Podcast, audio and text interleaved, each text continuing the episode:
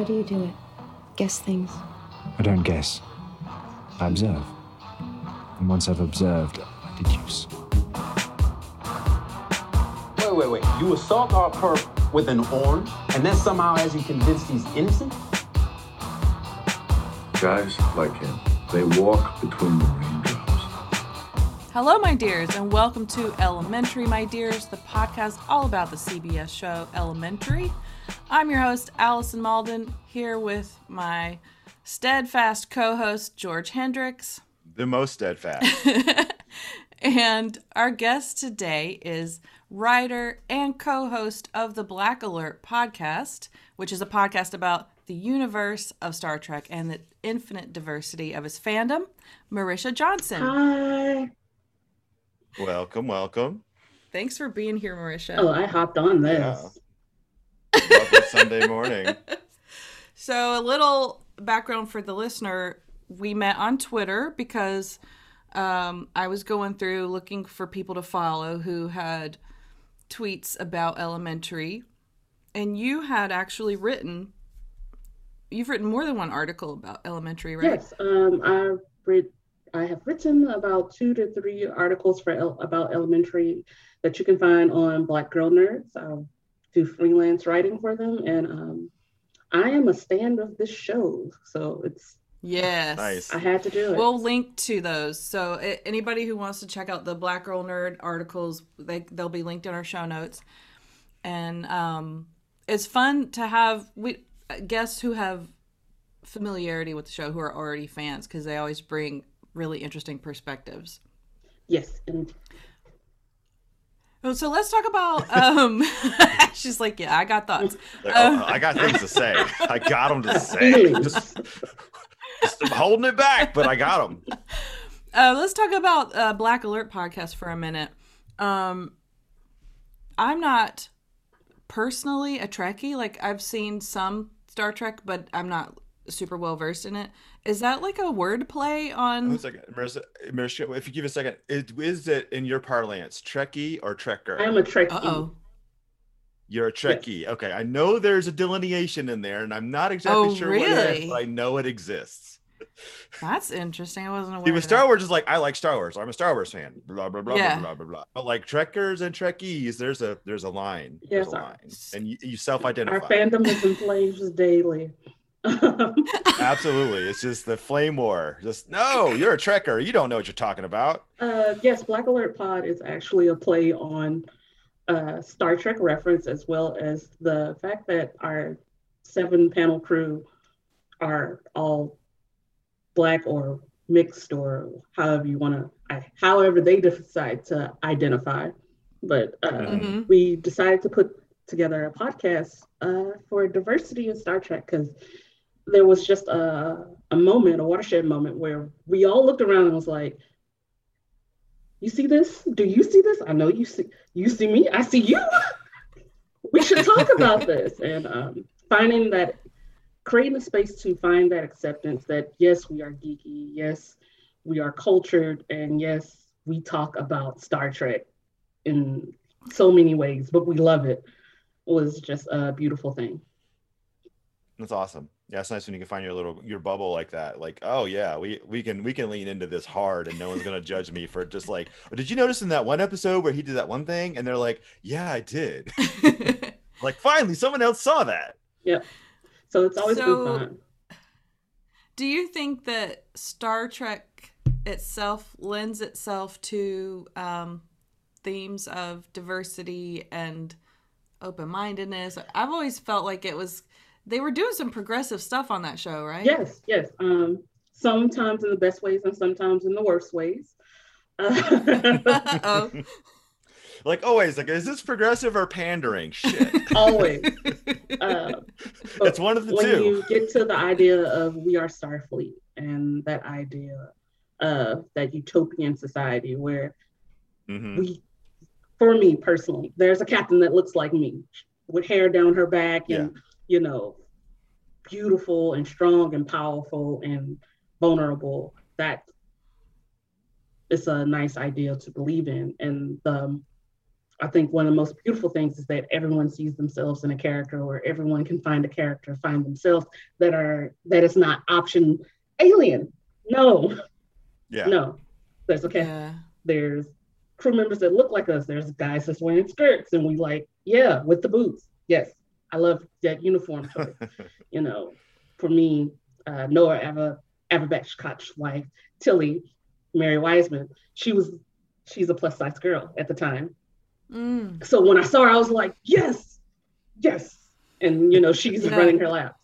So it, it's When was when do you think like what era was that uh, episode from? Discovery. She came on in Discovery. Okay. Okay. I was about to ask what's your favorite iteration? I mean, there's Don't like make what, me 12? choose. I want to know. I want to. I want to ask the hard questions. Hard hitting journalism here. I want to know what's your Uh, favorite. Who's your favorite captain? And then what's your favorite? They don't have to be synonymous, but your favorite favorite um uh, of course, uh, they're gonna fight me. I'm gonna get kicked out of like Oh. my captain is uh, Picard. It... Thank you. Thank you. Thank you. But my sh- I love them all, but mm, Picard, mm, he just got it. He's but if I'm it. stuck on a ship, I'm probably serving uh, on Voyager or Discovery. Okay. All right. All right. That's fair. That's fair. It's good. I like that. I like Voyager too a Yeah. lot. Discovery, I kind of fell off of watching, so I haven't seen up. a lot of Discovery. have to keep it I know, but then they're like, "Oh, it's only on like CBS Plus or whatever." I'm like, I don't have that, and it's like hard to like hunt that down. and- oh God. Yeah. I, you know what? It's worth the Amazon price. I'll buy everything through there anyway. yeah, I get it. I Thank get you, it. It's Amazon. Like, like how and how many how many theme songs were done by Diane Warren? too many. That's the answer right there. Too many. The answer is doesn't matter what the number is. It's too many. They're, they all have a place in my heart. Yeah, but that one doesn't get stuck in your head like it does mine, and I can't get it out. The faith of the heart or whatever like, was that. Don't do it. What was that Don't for? do it. Scott Don't do Bakula. it. When I can't remember which one Don't that do it. Oh yeah. I don't It's know. intense. But yeah, so Star Trek is my thing. Uh, I cosplay Star Trek officers. It's it, the fandom when they want to be are very welcoming and loving. And then there's Yeah. just a few that I'm like, I will go to war about data. Start me. Mhm.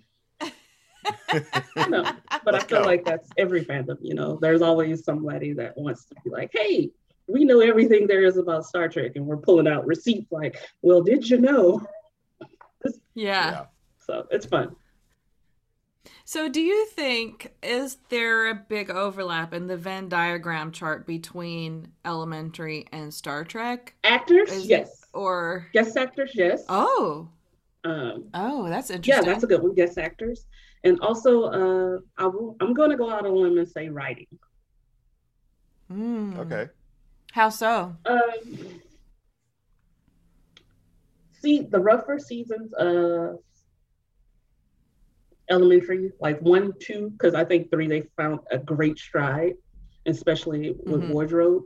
You can tell, like certain voices in writing, you can tell who, who has stepped in. So I, I, I would Yeah. love to review the writer's room and like, yep, yep, Yeah. Match them up one to one.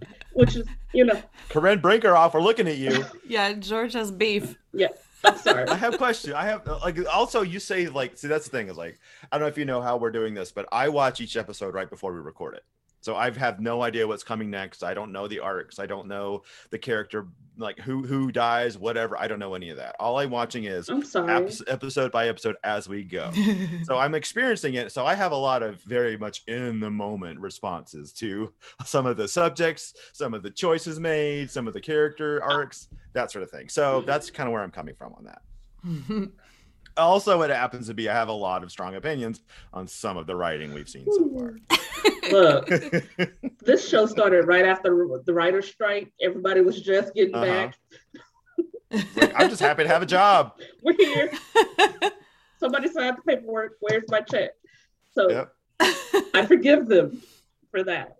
But Okay. uh, Well, I'm happy to know that it it, it tightens up in, in in quality and intensity. oh yes, oh yes, it's beautiful. Yeah. Uh, I did revisiting. I found I did ro- romanticize a few things that I'm that are now like red flaming flags of wow. Gotcha. So you went back and watched a few seasons from, or a few episodes from season one, Yes. right? And so you're kind of in that headspace. Let's just jump in. Um, today we're talking about season one, episode 18, Deja Vu All Over Again, written by Robert Doherty and Brian Rodenbeck. I haven't seen that name before. I think that's a new name for us so far. Um, And directed by Jerry Levine. So, we open in a flashback six months ago. We're looking at a violinist on a subway platform, and this very suspicious, hooded, bearded guy. Was he also wearing sunglasses? I mean, it was like think full so. incognito. I do Um, like. I want to give them props already for the fact that instead of a dark house and a violence against women, it's a dark subway platform and Yes. against women. That's a So refreshing this change. is where we're starting. Okay. Let's see what we're doing here. There's themes. There seems to be themes. We definitely notice motifs, and this is a motif that we. uh I'm Yeah, sorry there- for the viewers that don't know. I did not listen to the uh, podcast before this because I wanted to just walk into something as it was in process, and I did not know I was supposed to bring my heels for a dragging. This is this is listen. No, here's the thing. This is a this is a love podcast, but it's a tough love podcast.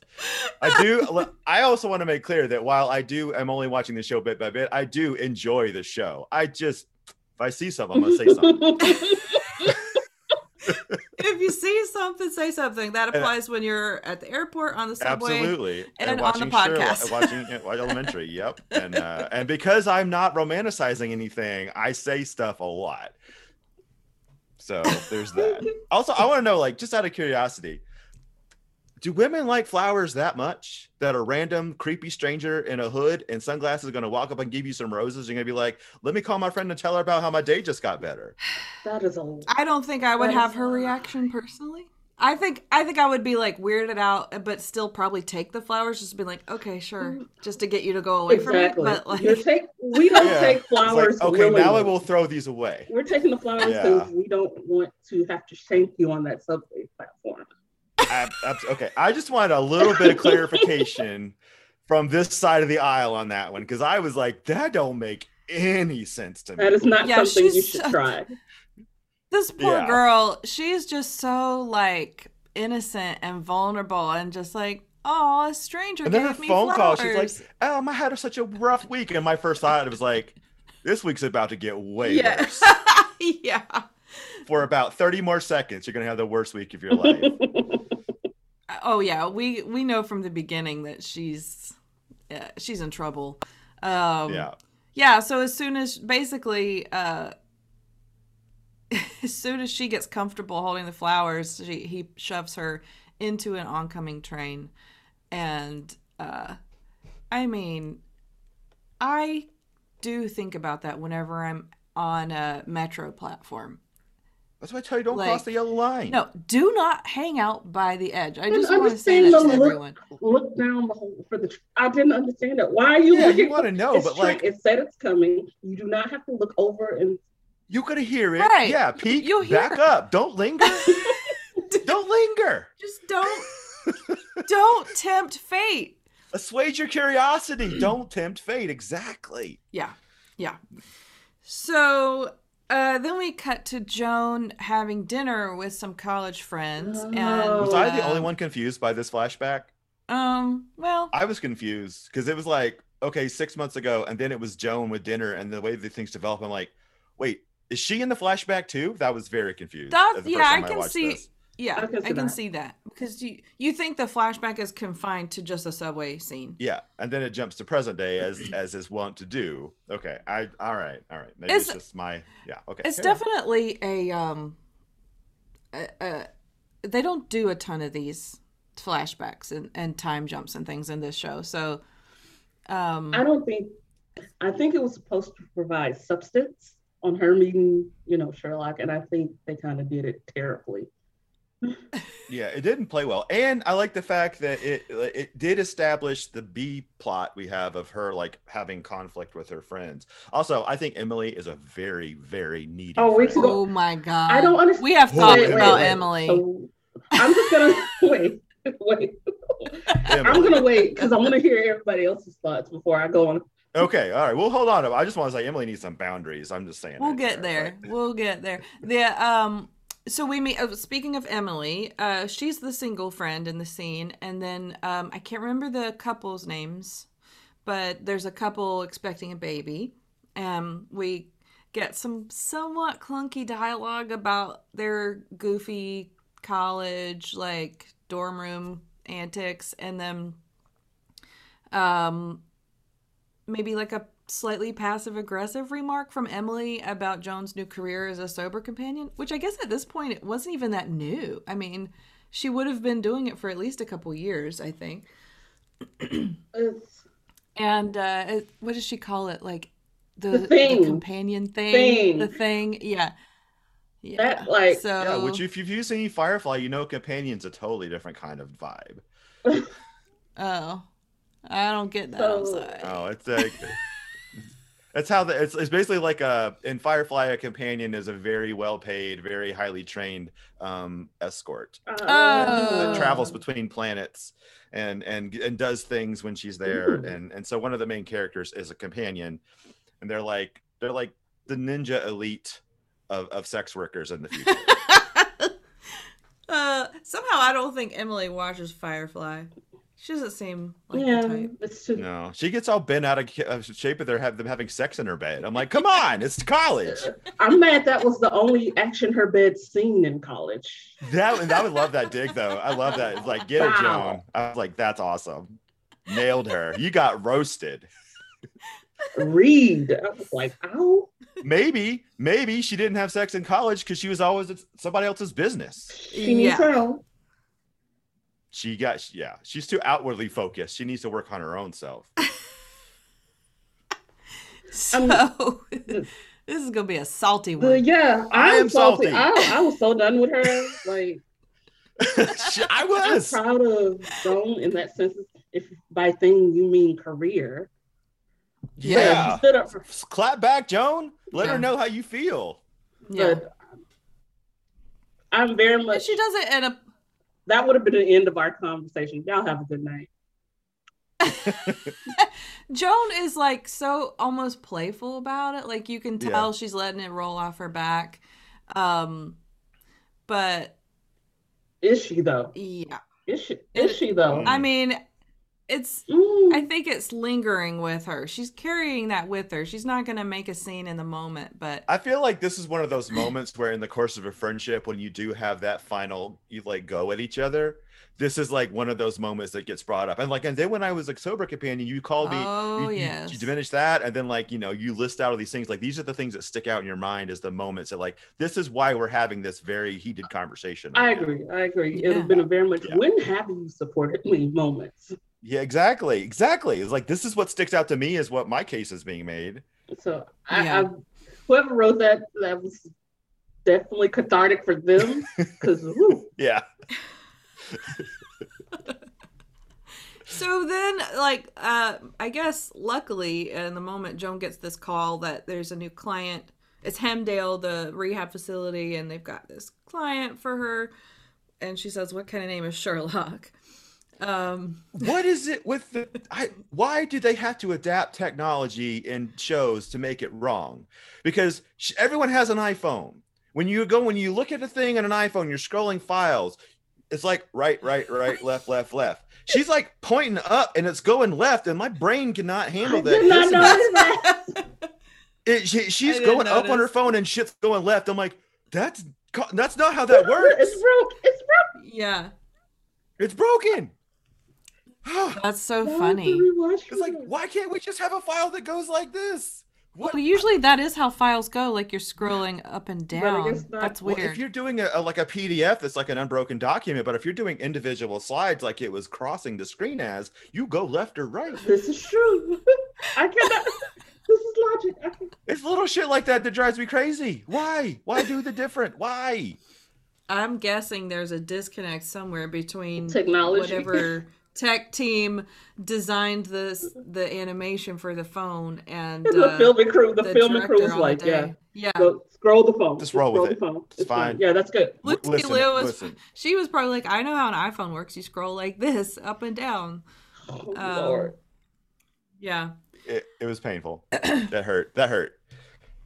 So uh, then we cut back to to our present day today, and Joan is uh, breaking into a car, like a really nice car. I didn't I also what kind I, of car. listen. I'm not trying to like turn this like this feels like I'm being just the most nitpicky in the world. But right Uh-huh. now in this bit right now. So we go from really awkward phone stuff, but modern cars. So fun disclosure, for a little while I had a job where part of my job was to actively break into cars Hmm, because they were batteries were dead or something Okay. like that and you couldn't get the keys in there the keys were inside so you had to you had to get into the car so i was taught how to actively break into a car and and, and modern cars do not have the do the slim jim technique where you pop it in and you pick it that's they they don't do that anymore they're not designed for that anymore so a brand new maserati like she is about to crack into would not respond to a chunk of that they don't do Ah. that anymore.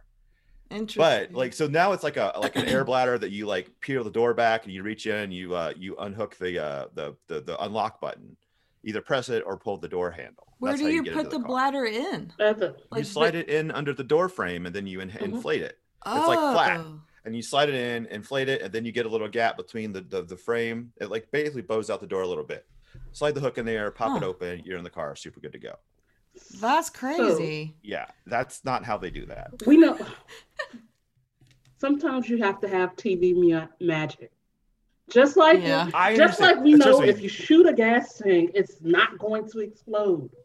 mythbusters to completely bu- debunk that cigarettes Really? will not set gas on Correct. fire What? Yes. Cell phones will not trigger gas fumes at a pump.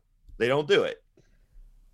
So how do you blow up a car? My partner, Well, you know, my partner did bomb tech, and he was that's his most like pet peeve watching procedural dramas Oh, of things blowing Everyone up. has it. Every and yeah. he was like, "That's a low. That's a low flammable. It's not going to do it. It would have to be okay. You probably could do it." And I'm like, "Shut up." Listen, here's the thing: is like I want to know more about that. I want to talk to him about how Yeah. you can blow shit up from a di- like. That's what I want to hear. It's like, oh, tell me more. We- there's some bombs in future episodes. We'll have to get him on as a guest. He, he loves the show uh, too. And that's a private war, and I try to keep my house uh, peaceful.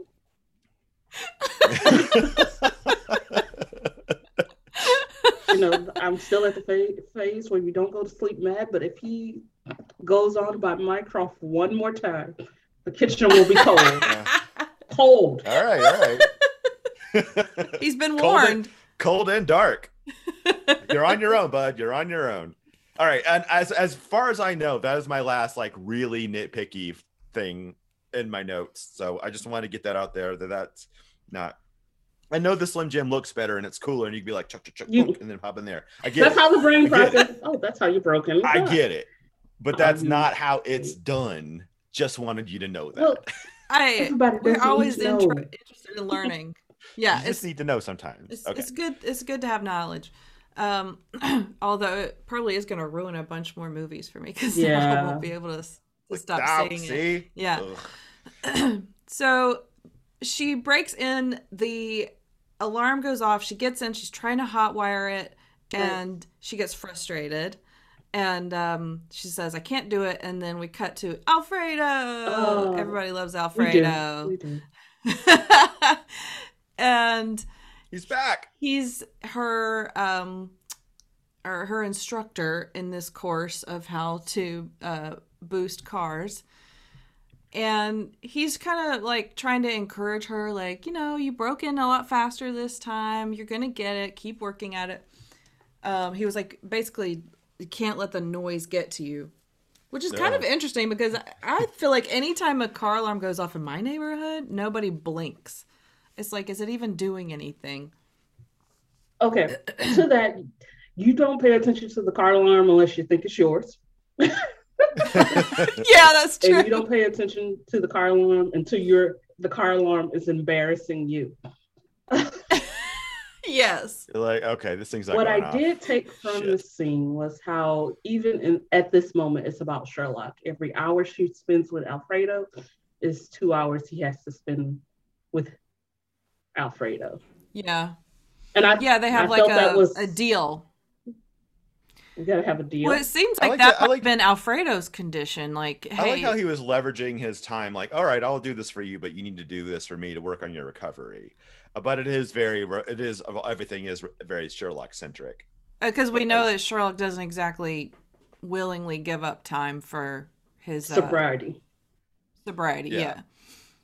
Um, I mean, he's getting better at it, but Ooh, still I do not. like the fact that in order to do the kind of work that Sherlock does, she apparently, uh, of course, uh, uh, amongst the course of, the, of her learning is you must learn how to break into cars and and, and uh, disconnect the alarms. Never know Yeah. when that's gonna I like okay. We definitely learning like the more of the gray area of like how Sherlock gets it done is like okay that's standard coursework. Yeah. Okay. Oh, cool. it's gonna get real oh, gray. it gets worse. it gets way worse. So yeah, we get a text from Sherlock, and then she goes back to the brownstone, and he is upset um, because his father is calling in this favor. A few episodes back, um, Sherlock borrowed some money, um, just a small sum of like two point two million.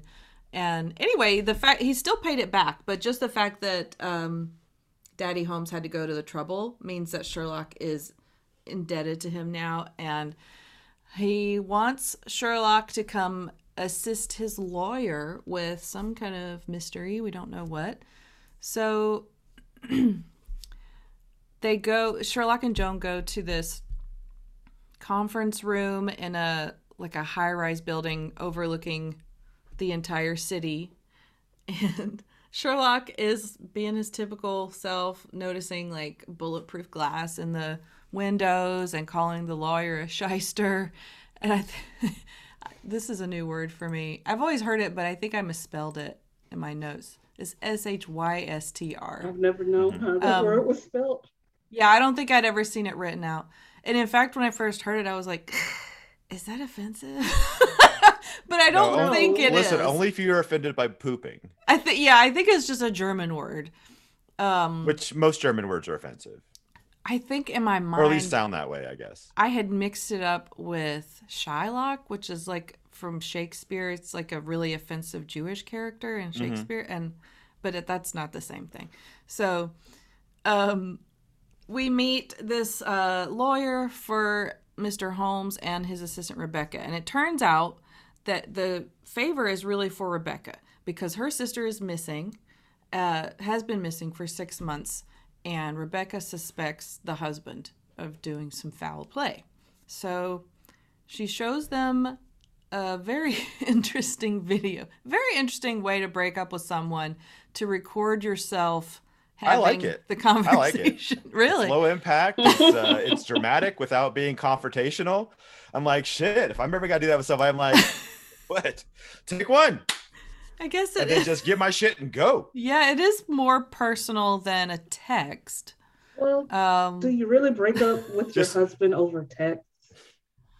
that's Be what, like, yeah, just like BRB, JK, never, bye, it's a good point. This is not a, a casual relationship she's ending. LOL. Yeah. It's a marriage. Yeah. I still don't want to So- file for divorce in your face, but hey, here's the message. Sign the papers. Yikes. So like even though we yeah, I mean, we feel for this woman she's missing. There's definitely something going on. It's also like, whoa, that's That is not adult. iffy. Yeah, yeah. So she she's a complicated person. Uh which her sister says as much. Um I feel like half the time her sister was talking, she was trying to explain how complicated her sister was and how, like, well, I know it might seem weird because she's very complicated, but this is not n- a normal kind of weird. yeah. That seems to be the tone of all of her conversations. I feel about like she girl. has spent is a a different lot type of weird. time apologizing for her sister. Uh, so absolutely, I had that same conclusion. Like, this is not the first time you've apologized for weird ass shit your sister's done. Your sister has not been responsible for life at no point. She has made choices, and you have been there to clean them I'm up. sorry for you. Gotcha. Yes. I'm sorry, Yeah. Callie. You were a good egg. Your sister is a weird egg. clearly. And one of the things that Callie says in the video is she couldn't stop thinking about this woman who got pushed off a subway platform while holding flowers.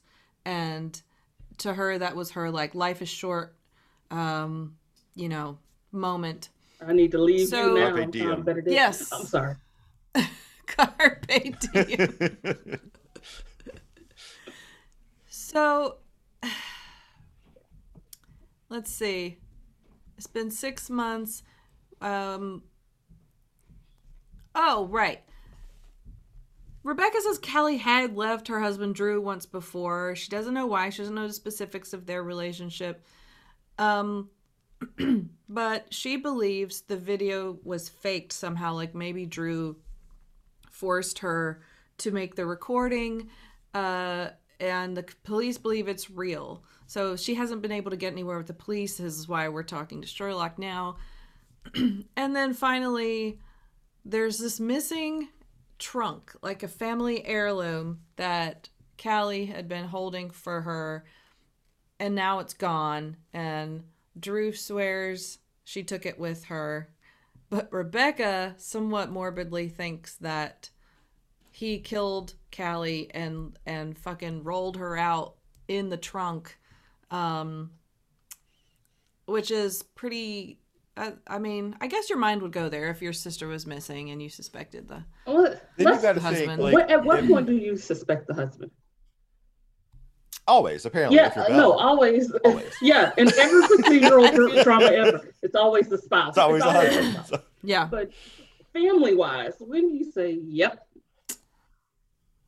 That's a big I- leap too. what- If he's like your Yeah. brother-in-law, and you've did known him for a kill my while, like game nights and you stuffed her in Like- our grandmother, great grandmother's trunk and hit her. She, I, I suspect that maybe she had issues with Drew before they ever started having problems. Like maybe Rebecca got a bad feeling, or um, I'm sure that Drew wasn't blameless in whatever their relationship issues was. He would rarely pick yeah. up the check, and when he did, he was a terrible tipper. So I, th- I think he put her in the trunk. But your sister is I mean- complicated. Yeah, As we know, um, uh, Watson gets a feeling about him later. It's possible that Rebecca just had a, a feeling she couldn't That's explain.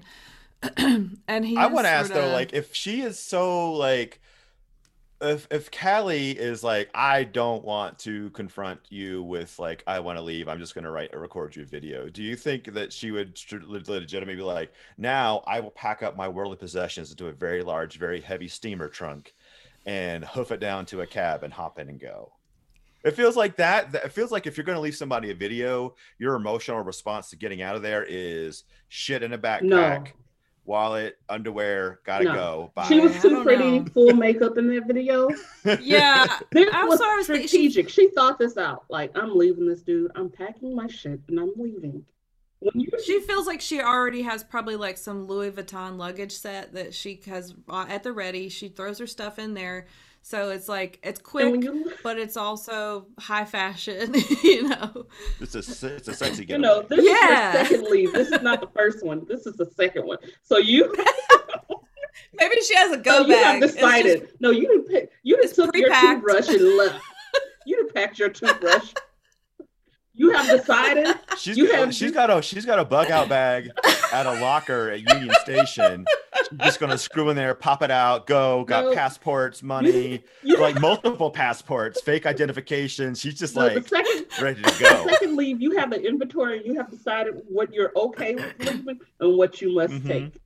No, Oh yes, in the event of emergency, and clearly this is an emergency because life is short. so Sherlock, uh, they leave. Sherlock and Joan leave, and he's he tells Joan, "There's no way that video was made under duress." And then he has a list of um, little factoids about her facial expressions, her micro expressions, or whatever um, that indicate she was relaxed. She wasn't. Um, you know, she Well, was see, in fact you're- you're- looking you're- forward to leaving. You're you're going to the to the details of why he's saying this, but then you kind of jumped over the comparison he makes to get to this point Oh, what was that? when he compares the human face to the penis. oh yes, Oh, I yeah, have that. that's I'm right. human face That's- looks like a penis. I mean, and I, I mean, I, I like his his reasoning is very interesting, like the the the breakdown he gives, and then you got to wonder is that where we got the term dickhead? You skipped over my favorite word, post haste. This, Oh, Oh, no, that's we'll, we'll get good to it later. We'll get to it later. but uh, yeah, we're going straight Yes. into the penis, which is my oh yeah, straight to the, straight to the penis. well, we Right do our after the faves at the end. the penis. Uh, Oh yeah, he says "You- you're off my dad's teat now, Watson. You know. yeah. So I mean, I don't know. What do you think, George? Are are penises always uh, getting men in trouble and giving away their true feelings? I think the penis is getting the wrong kind of men in trouble. Or the right Mm. kind of men, I guess, if you're gonna say that. Like I feel like Mhm. if you have some modicum of self-control, your penis is like a it is an appendage, not a, another personality that you have to contend with. It's not like a multiple, oh sorry, my dick made me do it. Yes. wait, wait. So Thank that's you, not George. true. Your dick doesn't Very make you do enlightened point of view. It doesn't if you choose to not let it, because at the at the end of the day, it's it's it's a it's not an autonomous being. You mean So anybody tells you like my penis made me do it, I'm like, no, you're full of shit. On Twitter. what? You mean are you are you did not make saying you it. It did not. men are in control of their thoughts, feelings, and actions? When the penis in and and can be held responsible. and anything else. Whoa. And not only penis. not only could be, should be. with the penis. yes. Call me a traitor to my gender, but I believe firmly that that's how that should be. Amen. Oh. So okay. Um, where? do- Sorry, the the I'm really derailed by the whole penis. thing. Penis.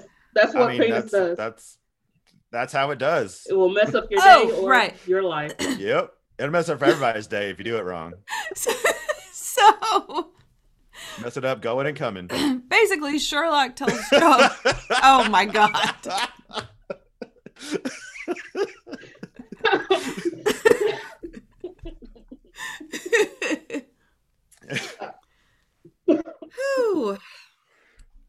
So Sherlock wants Joan to take this as her first case because it feels somewhat low stakes to him, and he, in the meantime, is going to investigate the subway pusher case that has just now come to his attention because it happened while he was in rehab.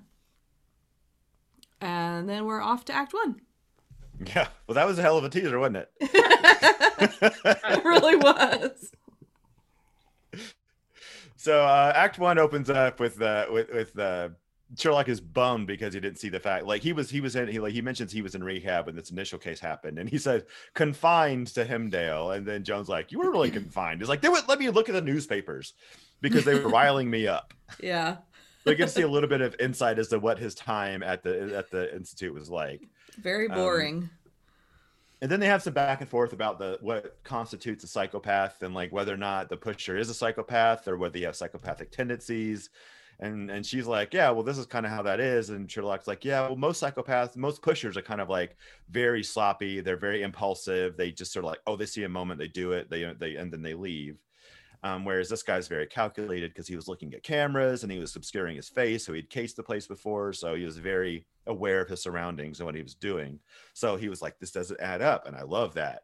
Mm-hmm. I, I also think it's to note that uh, Sherlock mentions he lost a very a very valuable Mm. informant to a pusher. So He this did. is not a lot of things true. that uh, Sherlock despises, like that really ires him.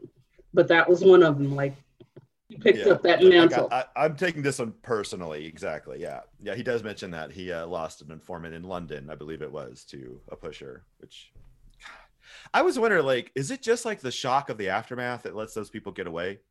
Because Yeah. like you do this in a crowded place, you're like full pack. Like I get it. It's like, oh shit, something happens. But if you're actively like pushing people in front of the subway, is, are you just relying on that like the shock and awe of the horror that's happened to like, you know, facilitate your escape? You would have to because I mean, I guess some everyone would be stunned and probably focused on the gruesome, you know, Mm-hmm. accident, and then you get to slip away. But uh yeah, I don't know. It's definitely a risky crime, I think, because But I, I- I think that's why it appeals to the more unhinged side of the so psychopathic psychopath Right. psychopathy. Yeah, because they So- they don't have that uh, the the grasp of the consequences. I guess. Yeah, they're just more like this is the moment. They're very like immediate gratification and like Yeah. I got it and I'm gonna go and now. All right. So um so yeah, there's very premeditated premeditated crime in, in this case with the roses and, and and the lady in the beginning. And uh and he's like, I know exactly what this guy looks like, and he holds up a very Unabomber esque sketch of the guy. Yeah, yeah, it is Unabomber. and, and, and yeah, but it's the uh, patch like on his jacket that, that seems to be uh, the, the the identifying part, which seems to be very flimsy because if if it's just a piece of clothing, like it's not like the guy has a uniform. He has like, oh, here's my pusher jack. Let's go. Let's get this done. So how are you going to like nail somebody down on a patch by Look. that? Maybe if you Holmes be homing. he's homing hard. I love how half of his like Holmes moments are just based on. Man, I hope so. This is logical. really? It's logical. like it makes sense in the moment i notice this thing let's just hope that this pu- pushes on no pun intended um yeah so they can't find cal anywhere. Joan's doing all her little legwork and sherlock's like oh, i have this jacket. So they're kind of they're they're in the, one of those moments in this this episode where they're kind of in the same room bouncing their little ideas off of each other before they split apart and go off and do their own thing. Mm-hmm. and uh and then uh, Joan is on the uh, talking to him about this, and she's deep in the casework, and she gets a phone call from our favorite Emily, who is uh, like, "Hey," she's like, "Oh, I'm supposed to meet you for blah blah blah," and she's like, "Yeah, well, it would be the first time you've like not shown up." Oh, man, Emily. I was like, "Oh, are you She bitter. are you eating her out or something? Dude, come passive on. aggressive, on. passive If you know aggressive." your friend, Y'all ain't fucking calm down. if you know your friend has a history of being late or missing something, you just call 15 minutes. Hey, you still coming? Exactly. You You don't wait You at the don't show bar up for two then use hours.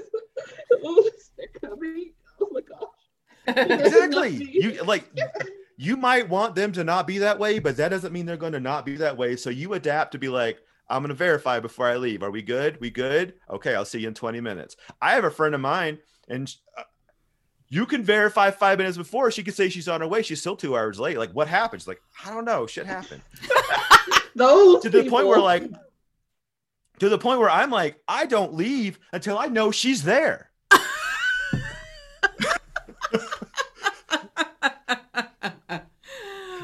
I, I, oh. I've, it's become an art. I'm like, oh, cool. We're going to meet at eight. Great.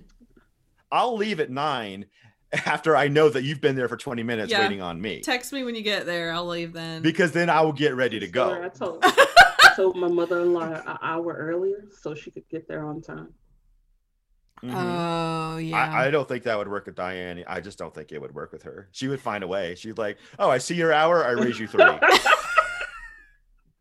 L- love her more than anything, but one of the hardest people to make plans with because you cannot predict. oh boy. You can't. Anyway. I- Anyway, But I do think this is a new behavior for Joan. Like it's, you know, probably stands out to Emily. Like what is going on now that Buzz. you keep standing Buzz, up? buzz.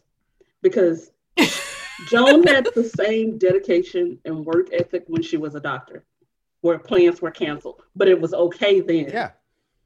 Oh, that's true. I, That's a good I have a note later saying like, why is Emily so focused on Joan being a doctor? Because all this shit she's doing now was fine when she was practicing medicine, but now that she's doing these oh windsurfing type things Wind- to her, You ever all of a sudden it's happen? unacceptable behavior.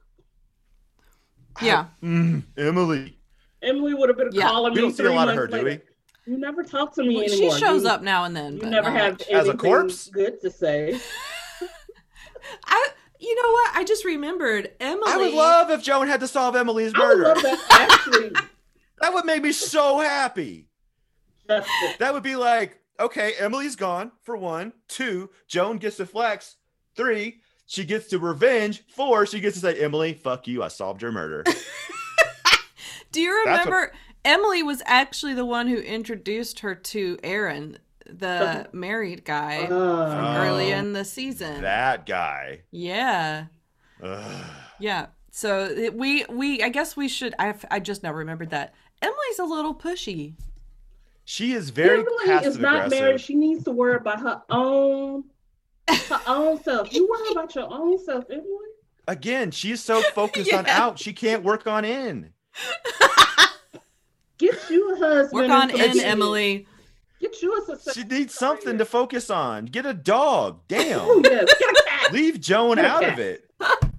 Cat, do- yeah, Cat's at least like she's like, where are you going?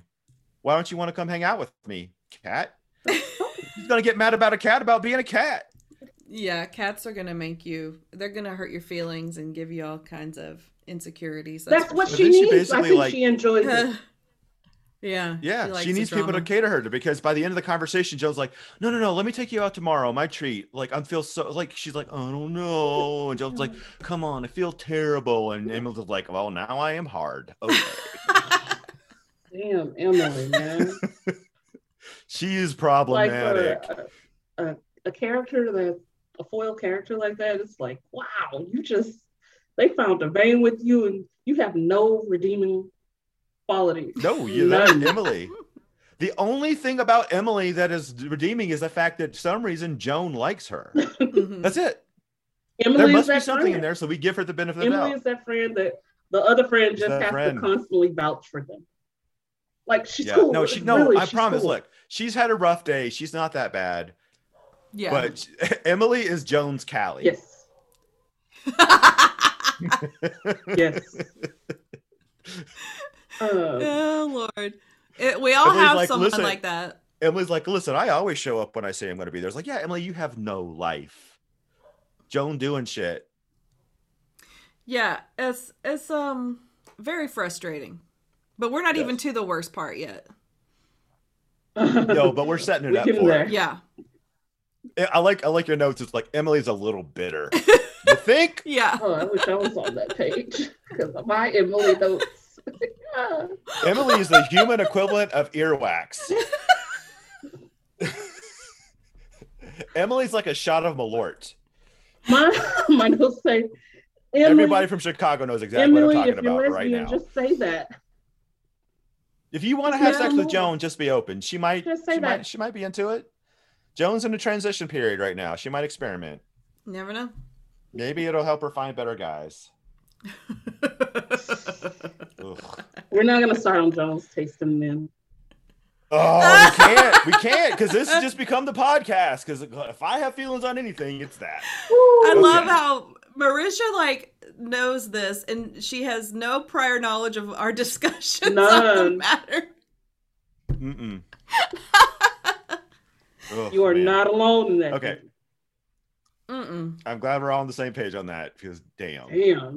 All right, so uh, so she wraps it up. The next morning, she goes to the Drew Gardner's gallery and uh, starts asking him questions. And he's like, "No, I'm very bland and uh, like a very bland white guy. you know, I know I would never do that. Like, of course, how many killers in the history of killers are bland white guys? Uh, most of them. Mm-hmm. So that's not really a, a, a defense, my, my my friend. So yeah, he's very he's very cool. He's very calm. He's got an answer for everything. Um, uh, again, he like throws off, "Oh, Callie was kind of complicated. Uh, what are you gonna do?" I knew Uh, he and was then, the uh, he killer reiterates when he said, "I just want her to be happy." Yeah, even if it's with somebody else, aka she uh, will never the be shovel I with killed her anyone with. else. Never. Mm, That's when I knew. I was like, Yeah. I just wanted to. Oh yeah, you. Yeah. That was it. Yeah, I agree. Um, there was never any question that he was not the one who did it. Like from the moment, I'm like, okay, it's not if he did it, it's how he did it and why he's getting away with it at this point in time. That was always the question. I gave it a benefit Mhm. of doubt. I hate being like, "Yep, the spouse did it," so I gave it a benefit of doubt yeah. Bell would have been actually right on this one, every time. and then, he, then he'd be like, "Look, I told you." I think he was It's like looking. Bell. Broken watch is right twice a day. Just keep saying the thing and over again. Eventually, you will be right. That does not mean you're a good detective. You're a snappily dressed detective, but you're not a good detective. Bell is a good detective. is a good Whatever. detective. You take that back. He's always with Gregson, going like, "No, I think it's the homeless guy." It gets I think it's the better. It homeless better. guy. You gotta, you gotta give. yeah. Season Yeah. one, Bell and Gregson are either, "Nope, you're wrong, Sherlock," or Well, Sherlock's got this crazy ass theory. I guess he's right. That's it. They have no They in between. It's always either A or stick in B. the mud, like button laced up. It gets better. Yeah. It gets better. Yeah. Like the del- Yeah. development on um Bill's character was very satisfying. The development All right, on keep Gregson's mind. cal- character, I was ready to fight. But Okay. Okay. Okay. No, no, I love that. I love that. I'm looking forward to it. And sadly, we don't get a lot of them in this episode, but we, I mean, we see little bits here and there. So yeah, um, yeah, he hits her with that line about like I don't like even I don't I just want her to be happy even if it's with somebody else. That whole like ugh sad sack bullshit, and uh and he's like oh yeah, and he's like that trunk again. Why do people talk about that trunk? Yeah. And uh, he's like no, she took it with her, and, and he's like back and forth, and and then Joan's like okay, cool, thanks, gotcha. He Mhm. has a stronger reaction to the trunk thing than anything else they talked about in that conversation, including his missing wife. the trunk Yeah. thing really set him off for some reason. that's where he messed up.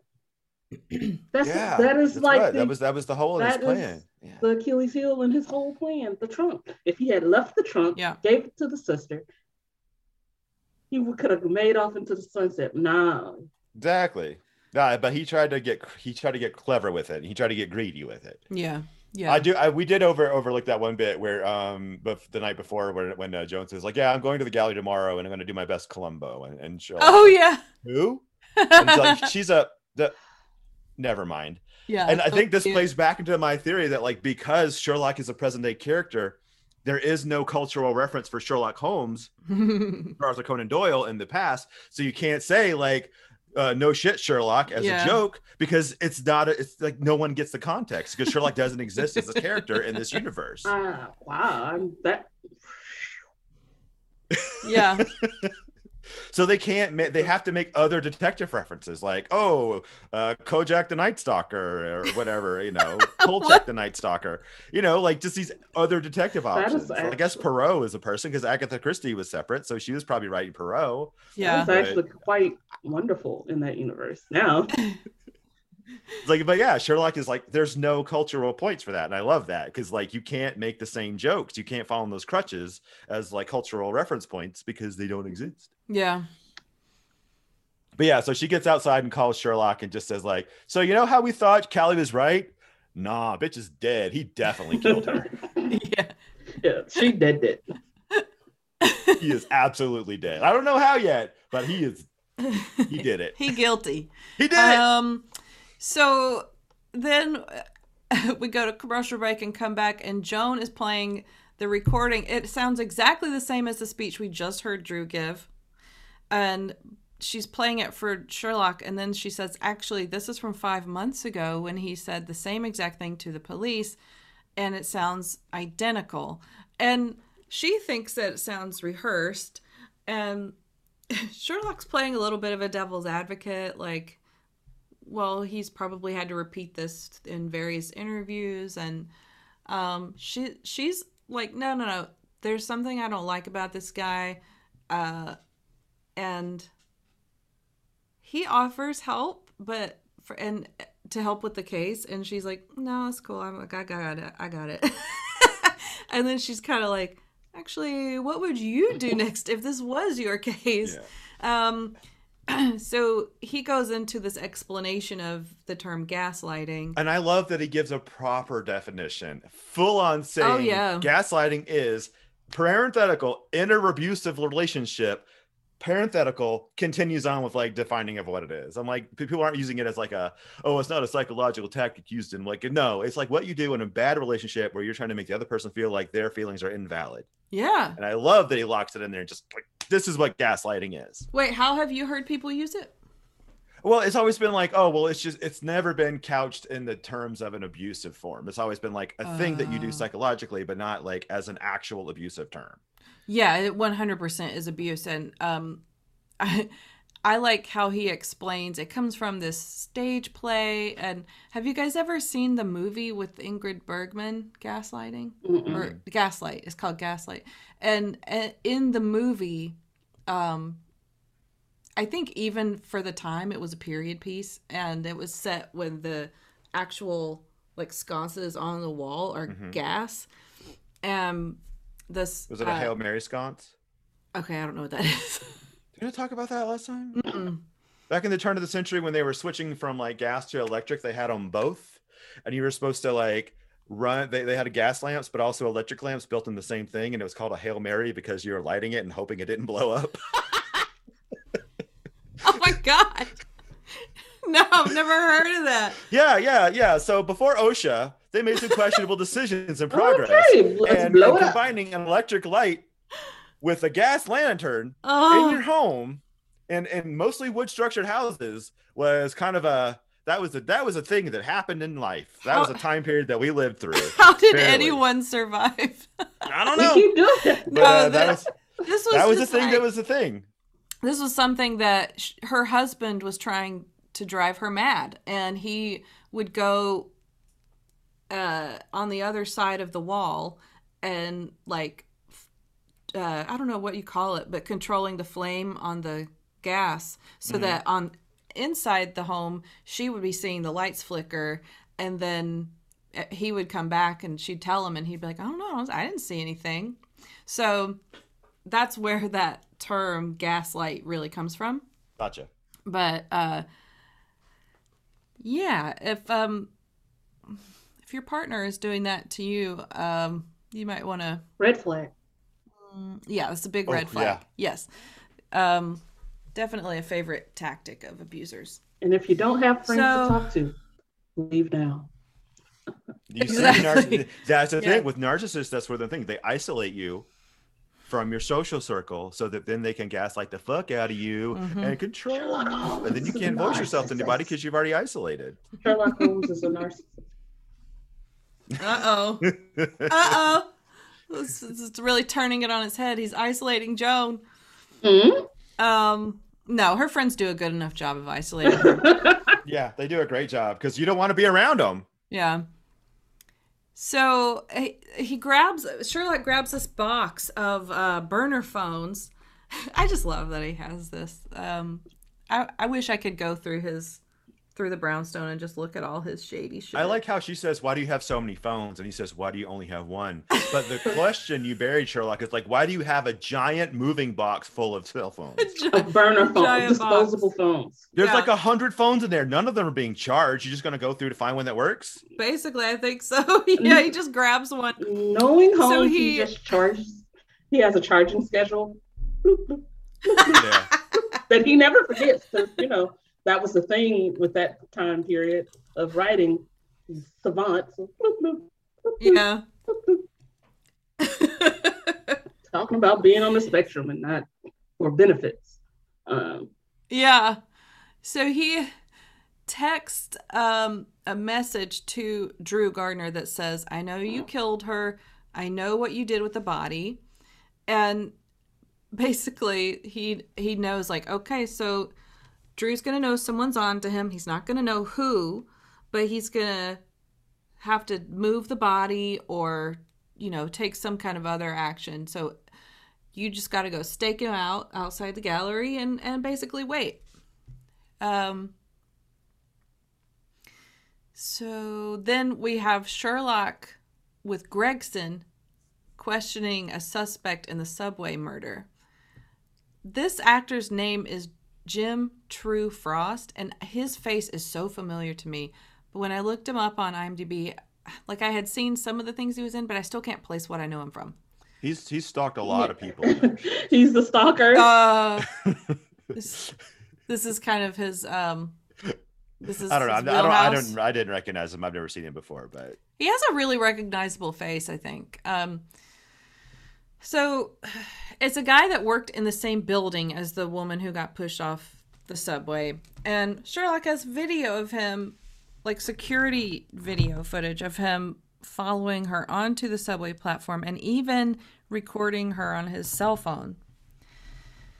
So he's kind of he's kind of caught, and he has to admit that okay, I was there the night that she got pushed, and I was recording it. But he's like, why I didn't swear I you lead didn't with push that her." shit, motherfucker? Because Yeah. he was stalking.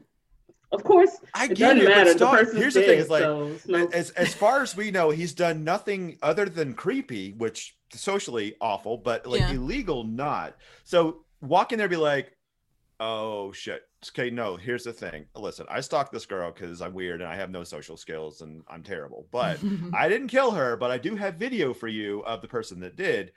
His he's in and out in 20 minutes. yeah. Well, Rather than getting grilled. And then, like, by the way, oh, you got me? Okay, I'm going now I'm going to admit that I was there filming the whole thing. I think that's part of what the conversation Gregson and Sherlock have after this scene, where it's like, is it possible? Because we don't see him in the recording, so is it possible that he had like a a creepy buddy that he got to hold the phone and film him pushing her or something? But that's just not Yeah. probable, you know. It's not the most likely thing. Um, but the video does come in handy because um oh wait we're not at that yet we're not to that scene yet but he's basically sherlock is frustrated because he still can't get a good look at the patch on the pusher's jacket and then watson calls and she's not having a great time at her stakeout nothing is happening um, drew gardner is acting completely normal uh, and and then sherlock has to remind her that she has plans with emily and he helpfully has asked Alfredo to come in and relieve her so she can More Uh, Alfredo. go hang out. Yeah, Oh, we're always I'm happy always to see happy to him. see- I love Alfredo. Yeah, He's just a good character. he's the best.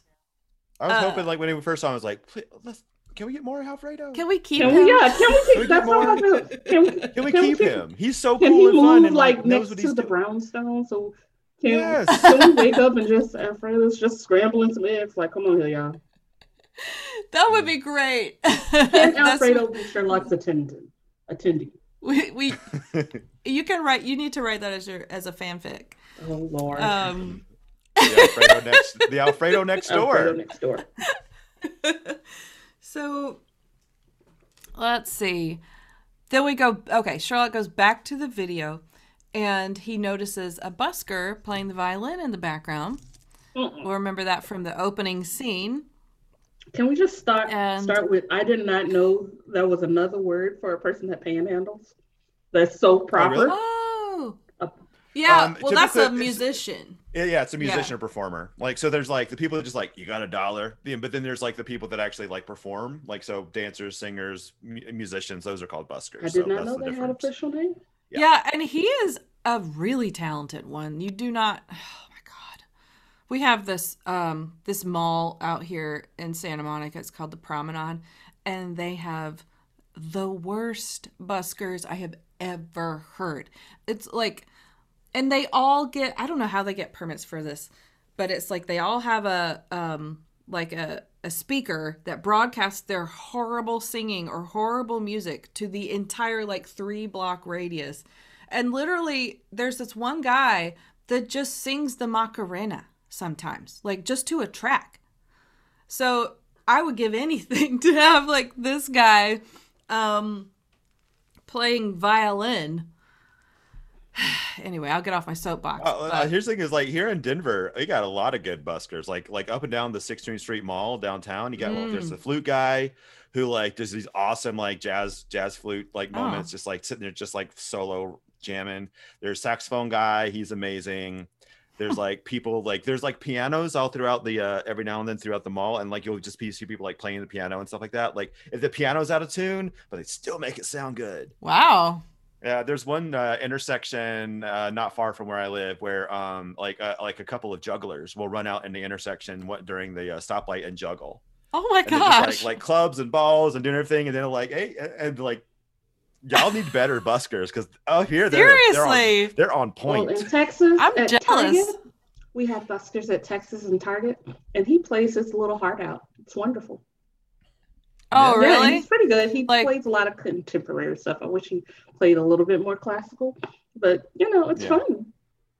Is it like a guitar or a violin? Violinist Oh, that's, That's cool. awesome. at the Target Yeah. in Texas. I mean, it adds. I'm sure it really adds something to your super boring Target trip to get to hear some cool music.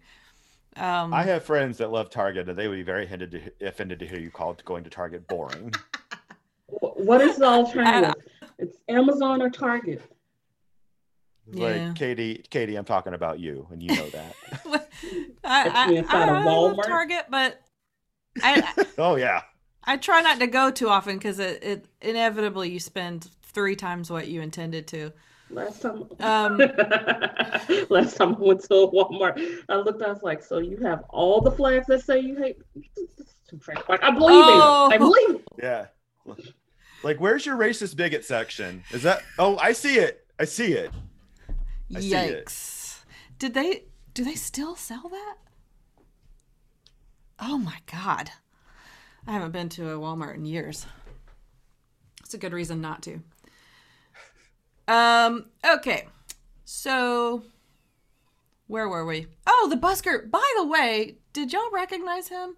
I, he's one of those guys I know from everything, but I, I mean, I, I He can never there gets a like, title role. He's always uh, uh, two Yeah, yeah. He's always in. like one of those like yeah. go-to character actors. He can get a couple of arcs or something like that, but like nothing serious. You've seen him He's, in an like, a arc? reoccurring character. He's he's I- been one episode. Joe like, yeah, he was just last week. I saw, him play, I saw him play Noah one time. It was pretty dope. Uh, just last week. You making your round? no, this is um. His name's Andre Royo, and he plays Bubs from The Wire. Did you guys watch? See, I didn't watch The Wire. I'm glad he. Oh, Me he either. I'm Me glad he got- And don't let anybody make you feel bad about not doing it. I'm glad he, got his own. he does. show. He's Yeah. well. He, you know what? He's also a supporting character in The Wire. I don't know why, because he's so good in everything. So Uh, I would. you watch The Wire. That's why you know Jim Trust True-Frost. He was on The Wire. oh, he was. Yeah, Oh, interesting. a series. Yeah, and it's been a long Perez, time. Perhaps. Um, that is too many consonants together to form a to form last in Lewinsky from 2002 Hmm. to 2008. So it's been probably eight to ten years since I saw The Wire, so I don't remember it. But that's how. But that's how good Andre Royo is in The Wire. Is that I remember him. um.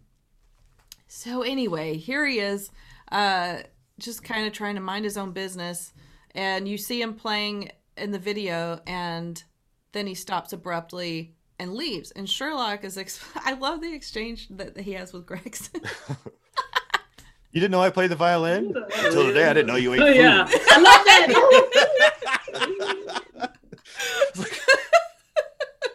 That's a that's an extreme statement there, Gregson. But I like I like your sass. I like your sass. But I think it's funny because Sherlock does kind of function almost robotically sometimes. He doesn't seem to need sleep or sustenance. You 'Cause know, he feeds just, off the energy of the case. Yeah. Um, So that it struck me as really funny.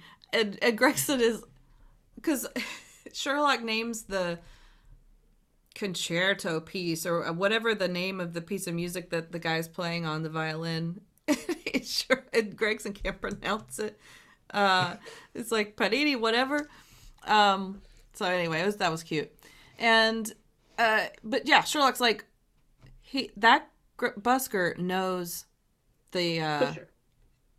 Pusher. So we just got to find the busker and we'll find the pusher. so we're back to Joan going to her um, meet her friends at the bar, and Ugh. Emily starts off Mm. asking about her new career, and So Emily. it gets awkward pretty quickly. Yeah, it's not even like, yo, girl, get half a beer in. Let's kind of like get a buzz going on before we break out the hard shit. She's like, hey, I'm here. She's like, well, there's a reason why all of us are here. This is Yeah. gonna get awkward. I'm like, you let the girl get her coat off Oh, before no. you gotta hit her with that. She's got shit. an agenda. Joan peeped and she's Yeah. like, "Do you know how many of these I've held? This is what's the fuck. Yeah, she's like, Yeah. like this. I like it when she's like, "Is this an intervention?" It's like, no, it's just some friends who care who are getting together to talk to you about something. He's like, that is literally the definition of an intervention, you idiot.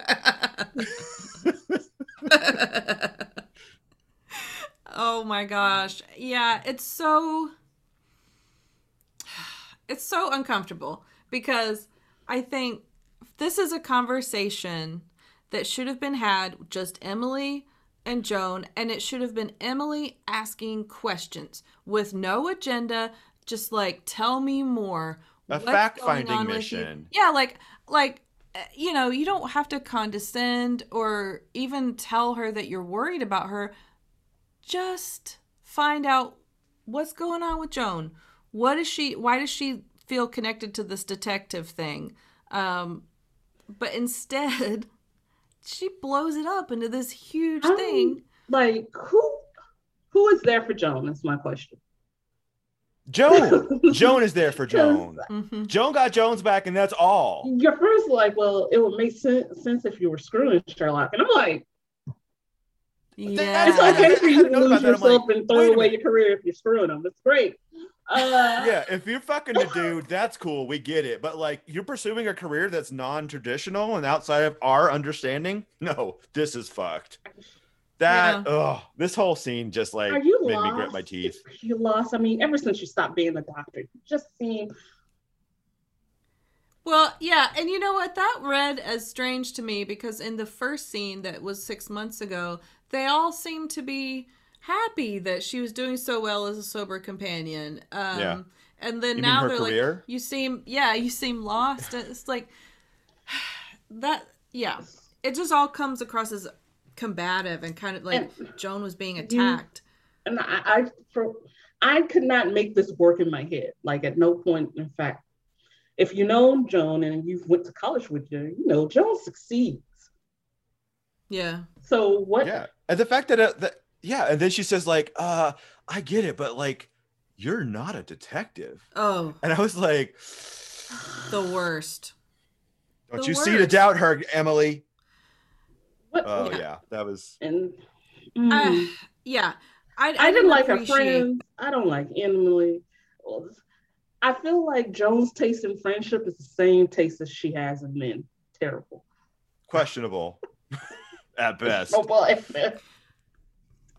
And you know joan is someone who has evolved. She's gone through these very distinct periods in her life. Um she's been through some really hard stuff but like you said she has succeeded. And these are friends that she's known for so long but i think what we're seeing here is that they aren't able to keep up with Joan in her evolution. And I think that's something that all of us go through in some way or another with friends that we meet when we're young because uh, most people um, do not stay the same from, you know, age 22 to age 42. Uh, if you do, uh, maybe that's fine, but it's probably Well, see, I not think such that's a part good of the thing. point is the fact that that okay, what's her face is a teacher, Emily is a journalist. I mean, they apparently they fell into these careers right when they got out of college, and they've been doing these careers their entire. I don't know Probably. what dude bag is. I don't know what he did. Yeah, who knows? know. He showed up. He's probably in finance with Ty. Yeah. That's how they know each other. They thought Ty was a really good catch. yeah. Uh, but but like the thing is like the reason why she left medicine is because she suffered extreme emotional trauma and losing a patient. And she's like i cannot handle this. I cannot handle this. I need to go find something else. And she's tried to move on and and and and, and expand herself and like find out something that works for her where she can be helpful but she's also not like putting herself in such an emotional like like deficit as like if something like that happens again Yeah. it's like none of these are people are recognizing the fact that like she is that like her her choice to leave medicine was a response to trauma mm-hmm. like her choice to leave sober companionship and, and that which was very safe and very Mhm. easy for her and to try to do this new thing is also a response to like okay all right medicine's not for me sober companion is like fine until i realized this was an option now i'm going to say yes and pursue this and their inability to watch her adapt and grow as a human being is maddening It is. It is. And it's like if you are going to maintain long term friendships with people, you have to be able to be there when they're going through something, when times are good, uh, and and like being able to see the person for who they are instead of these outward things like their interests or their career. Um, You- and maybe that's I- what George we I feel like we've no been one through some shit. thought- Like we've known each other for twenty years, but we're still friends, you know. yeah so shit's happened we just get over it and like hey how you doing what's I up think yeah, yeah, I believe in core friendship. Uh, you should always push that person's happiness. as long as it's not a detriment to themselves. Their happiness is more important than your perception Yeah. of them. Exactly. And I don't think And anybody was there for Joan's happiness. No. That's right. although- like Emily, her concerns could be legit if she felt like Joan was acting out of character, but she goes about it entirely the wrong way. Mhm. Yeah, like I Yeah, can forgive her if apparently she's the worried only about her issues friend. that, that that Joan's choices are making is that she can't meet Emily as often for drinks. that uh, that from what that seems like that's like the core problem is the fact like girl you just never you, like we when the last time we brunched This yeah. is the last time we brunch. that's it And we see we see Joan get better at multitasking as we get further in the in the series. yeah, but anytime you start out something new you're all yeah, you're in. all in, Yeah. and I don't. you're all in there's got to be a, a time of acclimation where you figure out balance but like when you start a thing no matter what it is that first couple of months you're like you're fucking in it. Yeah, Like, immersive. and like what immersive Eh, that's the only way you can get good at it learn it. And then once you kind of get that shit on autopilot then you can actually step back and be like all right now i don't have to hyper overthink everything i'm doing because i already know how i'm going to react in this. Now i can like diversify and do other things like meet my needy ass friend for drinks Your needy ass friend need need some dick in her life. thank you thank Sorry, because you worried about somebody else too long. So I I really too much I really didn't like that, and I didn't like the position it put Joan in in the next sequence of self doubt. yes. But that's the thing. I mean, Yes. it just it felt like a very contrived moment to give her mm-hmm. that moment of self doubt. That's all. It was like a very drawn out moment of like you can't just can't have like a moment of realization like, oh, my friends are now questioning what I am doing with my life, and that makes me question that too. Meanwhile, she's doing great with Yeah. before that, so that was frustrating. I mean, what I like about it is that it sets up a bigger question throughout the episode of is this something that just anyone can learn or and this is, you know, Sherlock and Joan will- have back and forths on this periodically, but it's like um are you defined are we kind of set in the role that we're given by life? Uh just are we born into something or can we learn that thing and i actually think it kind of reminded me of imposter syndrome what joan goes through starting here is like starting to doubt whether am i the type of person that can do this or do you literally have to be a sherlock holmes um, to do this level of investigation and I think that's probably a normal or like a really normal thing to ask yourself when you're starting out on something new. But her friends definitely propel her to a, more of a crisis Yeah. point, I think. Yeah.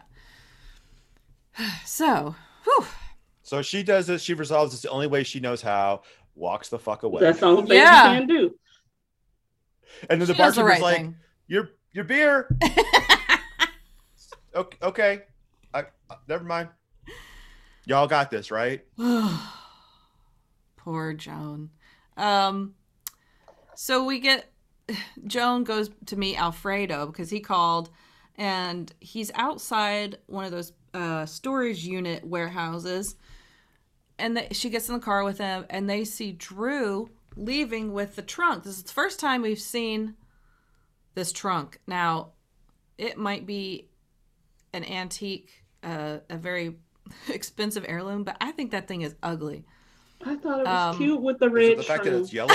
I thought it was cute with the red trim. I'm oh god. I'm sorry. I was just like, it has those straps, liked like it. those leather straps. I liked it all. I liked it all. Listen, I'm with you. I didn't hate it. I didn't hate. I don't know if I'd put it in my house, but I'm like, yeah, I can see why people would want that thing. It's kind of. Cool. I'm one of those people. I was like, All right, No, I'm out. I'm outnumbered here. I want. I want the luggage from Joe versus the volcano. That was some high end shit. I don't think I've seen that. Well, if you know what I'm talking about, you know what I'm talking about. That was some cool shit. I'll Google it later.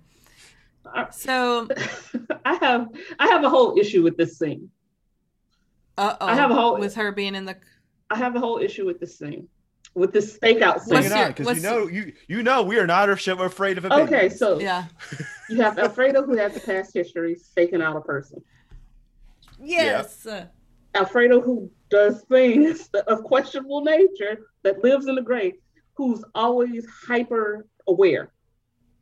yeah, You have Joan who has been staking out this place before, Alfredo who also is being taught to be hyper aware. You're telling me nobody's noticed this damn security guard? None. Yeah, they're ha- security guard, the, cameras, Yeah.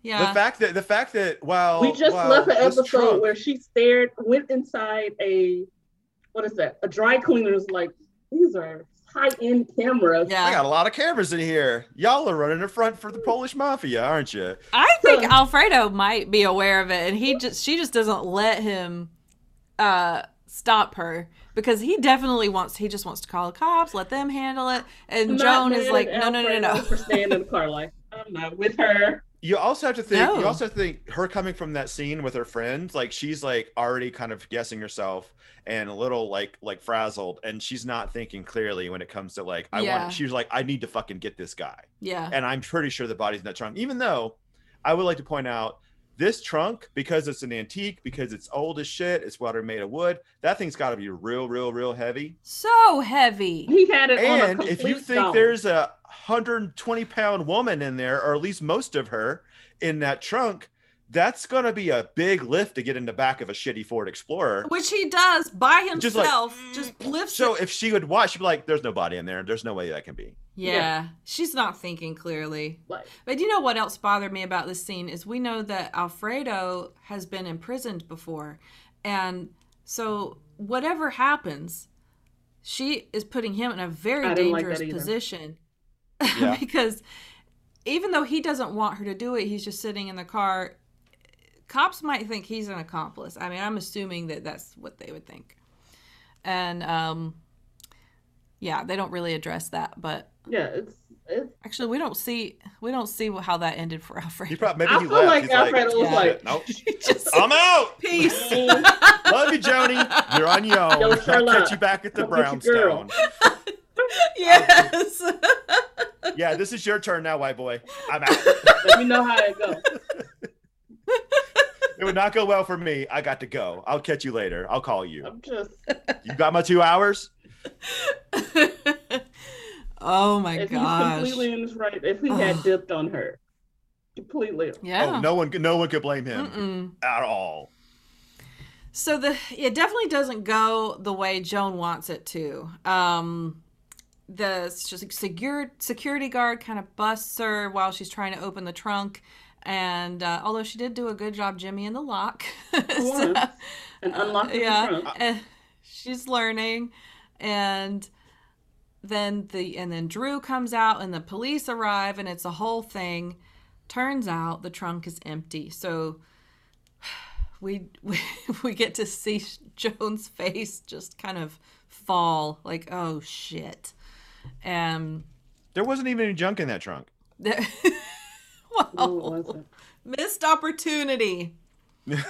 Someone could have said something. Could have been some junk In the trunk. in the trunk. No. Just a Um, bunch of junk in this trunk. So then we cut to Joan in the slammer. Roles have been reversed. This time Sherlock is visiting Joan and they do the talk on the phone through the glass thing. It turns I out the, the he moment. is like, this feels oddly familiar. Oh yes. And Because uh, uh, didn't uh, she did the same thing to him first episode, right? she- was it the first episode? yeah, I think so. Yeah. Yeah, when he uh he uh rammed his ca- rammed the car into the shitty Yes, psychologist right. Porsche. Yep, that she found him there. Hey, she left him there overnight too. She's like, "I'll see you in the morning." This is full circle. you should have left her there so in the morning. it's, it's, it's the deja vu. Well, I think she was in there because he was like, "I have to go do a thing now, but I'll see you in the morning." Oh yeah, I was like I gonna paid take your bail, some. but you'll probably be processed in the morning, that sort of thing. So Yeah. he's like, "Have fun sleeping in this cell." Yeah. I like the fact that here's what I like is the fact that as as fucking prickly and obnoxious he as he has been in the past, his dynamic with her as far as a mentor is very chill, very patient, very like all right, so the body wasn't in there. sucks. Mhm. Um, you made a choice, didn't work out. We'll figure it out. So how about in the morning? Well, we kind of rejoin forces and work on our cases together. I love that he was like so goddamn like like caring and compassionate about like going through this but and like uh, because you're expecting him to be like this sort of like very aggressive like no you're doing it wrong oh learn your shit and Yeah. like but no he's like nah you tried took a swing missed and even up. even cool, kind though. of he kind of supports the choice she made and says Yeah. like fortune favors the bold even though it didn't work out in this moment yes yeah And he doesn't yeah he's No, a I good love he's a good he mentor doesn't let her i love spin dynamic tailspin in it.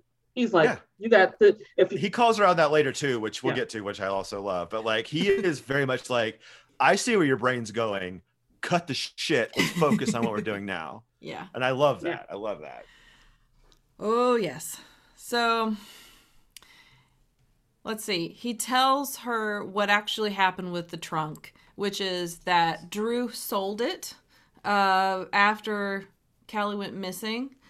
And recently, because they were looking into him, got a little spooked and decided to buy it back from that person. And that's what he was doing. He was just picking it up. so, you know, he's kind of saying, like, your hypothesis was good. You were wrong about the trunk, but that does not necessarily mean you were wrong about him being the murderer. let's just talk So- about Drew for a second. You knew who the Mm. trunk belonged to, and you still sold it Yeah. for a profit. It wasn't even He's yours. a hot piece of garbage. Yeah, gross. He Yeah. he, he doesn't Aside even from the fact to that he murdered his wife, he is a fucking horrible human being. he doesn't even seem to need money. Like he owns an art gallery. He's well, they said something well about like his gallery was suffering, and that was a busted ass Ford Oh. Explorer she was loading it into. Hmm. It wasn't like a Oh. Range Rover or nothing. That was a that was a that was a that was not a great vehicle. Oh, that I didn't. Which later when notice. he's like, "Oh yeah, he'll be cool if you pay for damages," I'm like, "What?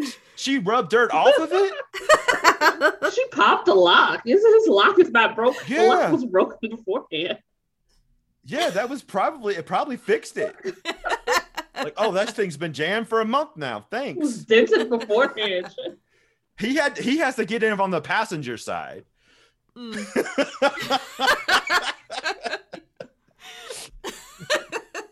I feel like it's your goal to make me do a spit take with this one. One of these days you're gonna do it. I'm like, oh, either she spit take or she leans so back far in her chair she falls over. One of the two. One of the two. oh Lord. So okay, where were we? Oh, we were still in the we're still in the jail cell. So he tells her about the trunk. He tells her not you know not to give up just yet. Um, he says, "I think we need a tag team. You come help me with the uh, the pusher subway pusher case, and I'll help you with this case." So next scene, Sherlock and Bell go talk to our busker Andre Royo, and um, he's he's just really tearing it up on the violin. And Oh, he was like, Bach, you sold out. I know. What okay, people want to hear. You Uh, went from like uh like Paganini to Bach. Sher- Sherlock has um, I don't know what would you call it? Would you say he's bougie? I don't know.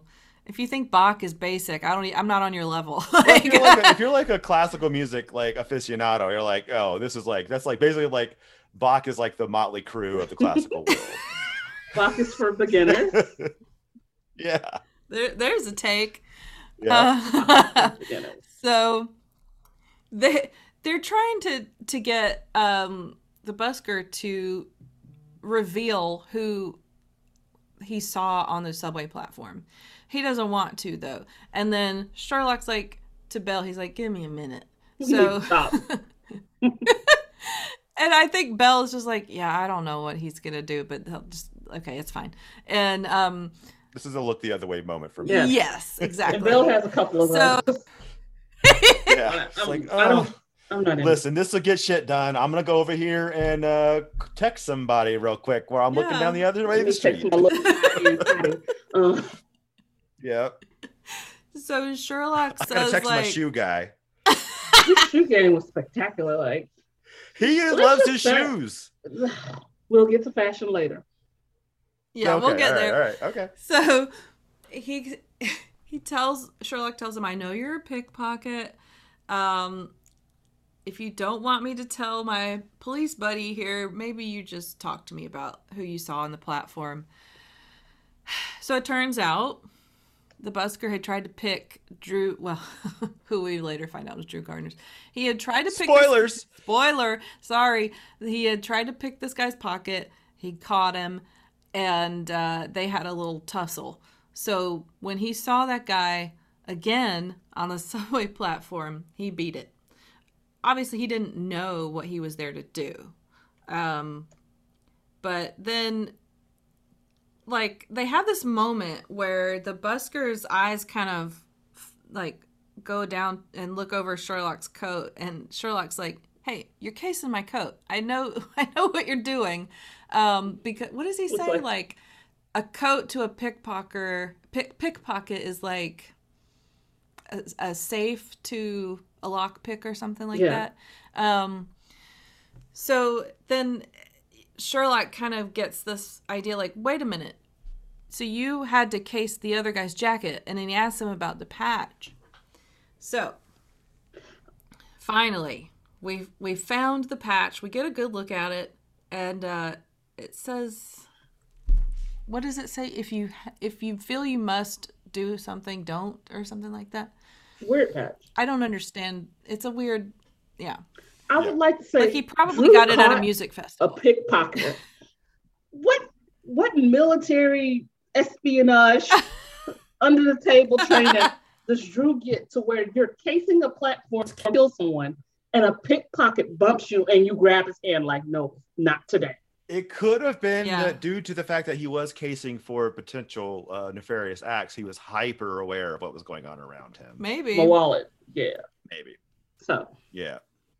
Maybe. I don't know. Yeah, because he definitely doesn't seem like a guy who has military or law enforcement training. I don't know.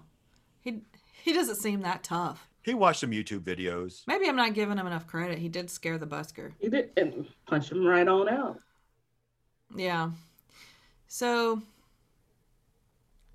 sorry, let me find my place. Oh, yeah. So we're looking at the patch and Gregson comes in to tell Sherlock and Joan, "Hey, Drew Gardner is here. He's agreed to a drop to to drop the charges if you apologize and promise not to harass him anymore." And pay for the damages to his shitty Ford Explorer. and Sherlock just balks immediately.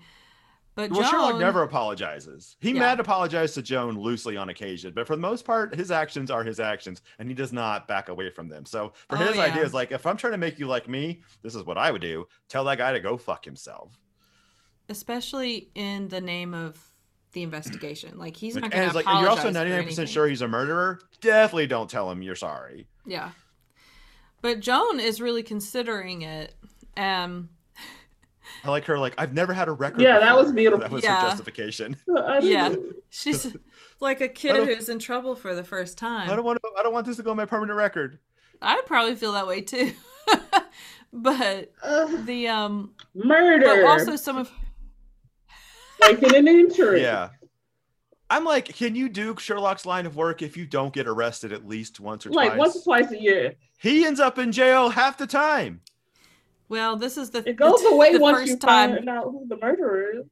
she's Exactly. She's You're, dipping you're- her exactly. It's expunged, except the one. Except for one. time. she's she's got to she has to get over the hump here. She's not used to it. Sherlock is he's well acclimated to this life, and sh- this is her first entry into it, and and she's still having some pretty crippling self doubt, where is she even says, "I'm not like you, Sherlock. Um, you know, maybe I just can't do this," and.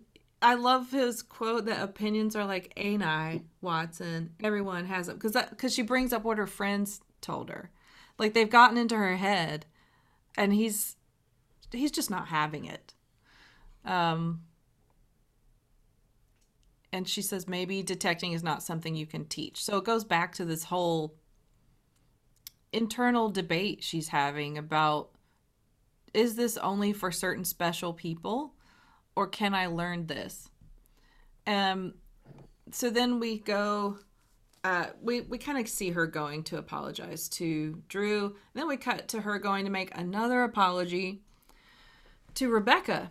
Uh, she has to tell her that uh, we can't continue the investigation, unfortunately. But she doesn't get very far into her apology because something catches her eye, and it's one of those nifty Digital picture digital frames, yeah. photo frames. so, where do you think she got this? Like a uh, sharper image, maybe? I know. I got my mom one for Christmas a couple of years ago. Oh yeah. Yeah. Where'd you get it? Uh, probably ordered it online somewhere. Oh, like probably Ko- I Amazon or think Kodak made one, and I ordered it. Shutterfly. Yeah. Yeah. So there's a picture of our missing uh, Very Callie. photoshopped. Very photoshopped photo. Oh, I didn't even notice that. Oh yeah, it's composite all the way. She's wearing the jacket with the patch. So Joan asks um, Rebecca, "Wait a minute, what's with that jacket?" And um, she says that was actually Drew's jacket. Dun dun dun. Oh, yes, Yeah. exactly. and then uh, she says, "Does did he have a beard by any chance?" And yeah, actually, coincidentally, he happened to shave it off around the time Callie disappeared. So, cut to our evidence collage, and Sherlock is kind of reviewing the facts of the case. Drew had a, jacket that's identical to the killer's and a beard at the time. And his wife referenced the subway uh, victim with the flowers in the Dear John video. Oh, this cannot be a coincidence. But he can't figure out how the two are connected. Like, why would he push a woman off a platform? Like, was he thinking that it might spark something in his wife, that she would see it and it would have some kind of effect to make her want to leave him? And Joan's like, that just doesn't make sense. And it could be a coincidence. Um, and this is when Sherlock kind of chastises her a little bit and yeah, tries to shake aller- her out it- of this. Like, am I allergic to? Is it, I'm allergic to wallowing. So if you're gonna do so, please do in the privacy of your room. Yeah. it's like very nice. It's like- Yeah, and there is something. This is a, a lesson that I've had to learn over the years, like struggling with um, self confidence. Sometimes there is like a self indulgent element to it, where at some point you have to just get over yourself. yeah. Like, are you the smartest, best person in the world? No. Are you the worst, Oh, stupidest person in the world? No. You're neither.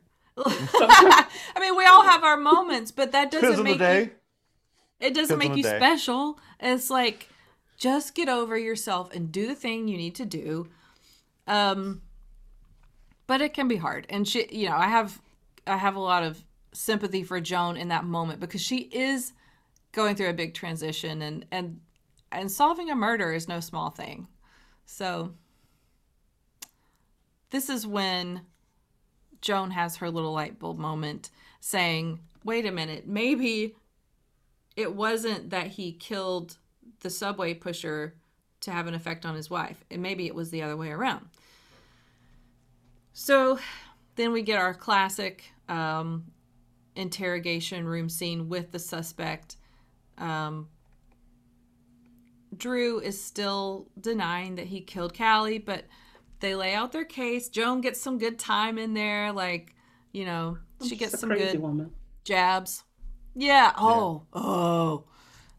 Yeah. Um. Joe, what does he say? He's You're trying to gaslight her. Is like you just have this crazy theory. You want me to be guilty, so you're coming up with this crazy concept to make me look like I'm guilty. I'm like, you're gaslighting right now, motherfucker. Yes, and I I want to take a little moment here to talk. I, this isn't even a deep dive so much. When I was making the notes for this episode, I made a note that I it felt like Joan was suffering from imposter syndrome. Then when I the first article I came on when I read about I, I was like researching imposter syndrome was something from the Harvard Business Review and it had a completely different take on imposter syndrome that I think is it makes a lot of sense actually that this is a label that gets applied to women very often um, whereas having doubts and insecurities can be universal. Everybody goes through that. But most people as they progress up the ladder of whatever they're trying to do they'll get they'll find you know some equilibrium. And what I think the article was saying people don't take into account is uh, for women and people of color or LGBTQ plus people, like anyone who's marginalized, they're coming up against uh, microaggressions, um, prejudices, different types of adversity in the workplace, in society that are constantly wearing them down. So I was thinking like, oh shit, maybe I was wrong about the imposter syndrome. And then so I, you know, I put that idea to the side and I kept watching. And then I came back to this scene when he makes that comment. Um and I, you're just a, what does he say? You're just a crazy woman. With, no, you're just some woman with a crazy story. And it was so gendered Yeah. and so dismissive of her that I was like, that's what the article is talking about.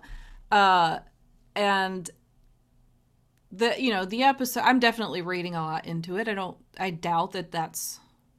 Well, maybe the writers did have that in mind. I don't. Like, I mean, I'm starting to wonder if the reason why her friends are so adamant that she's losing her path because she's not a doctor anymore because they think she's Asian, she should be a doctor. yeah, Yep. yeah. Oh, yeah.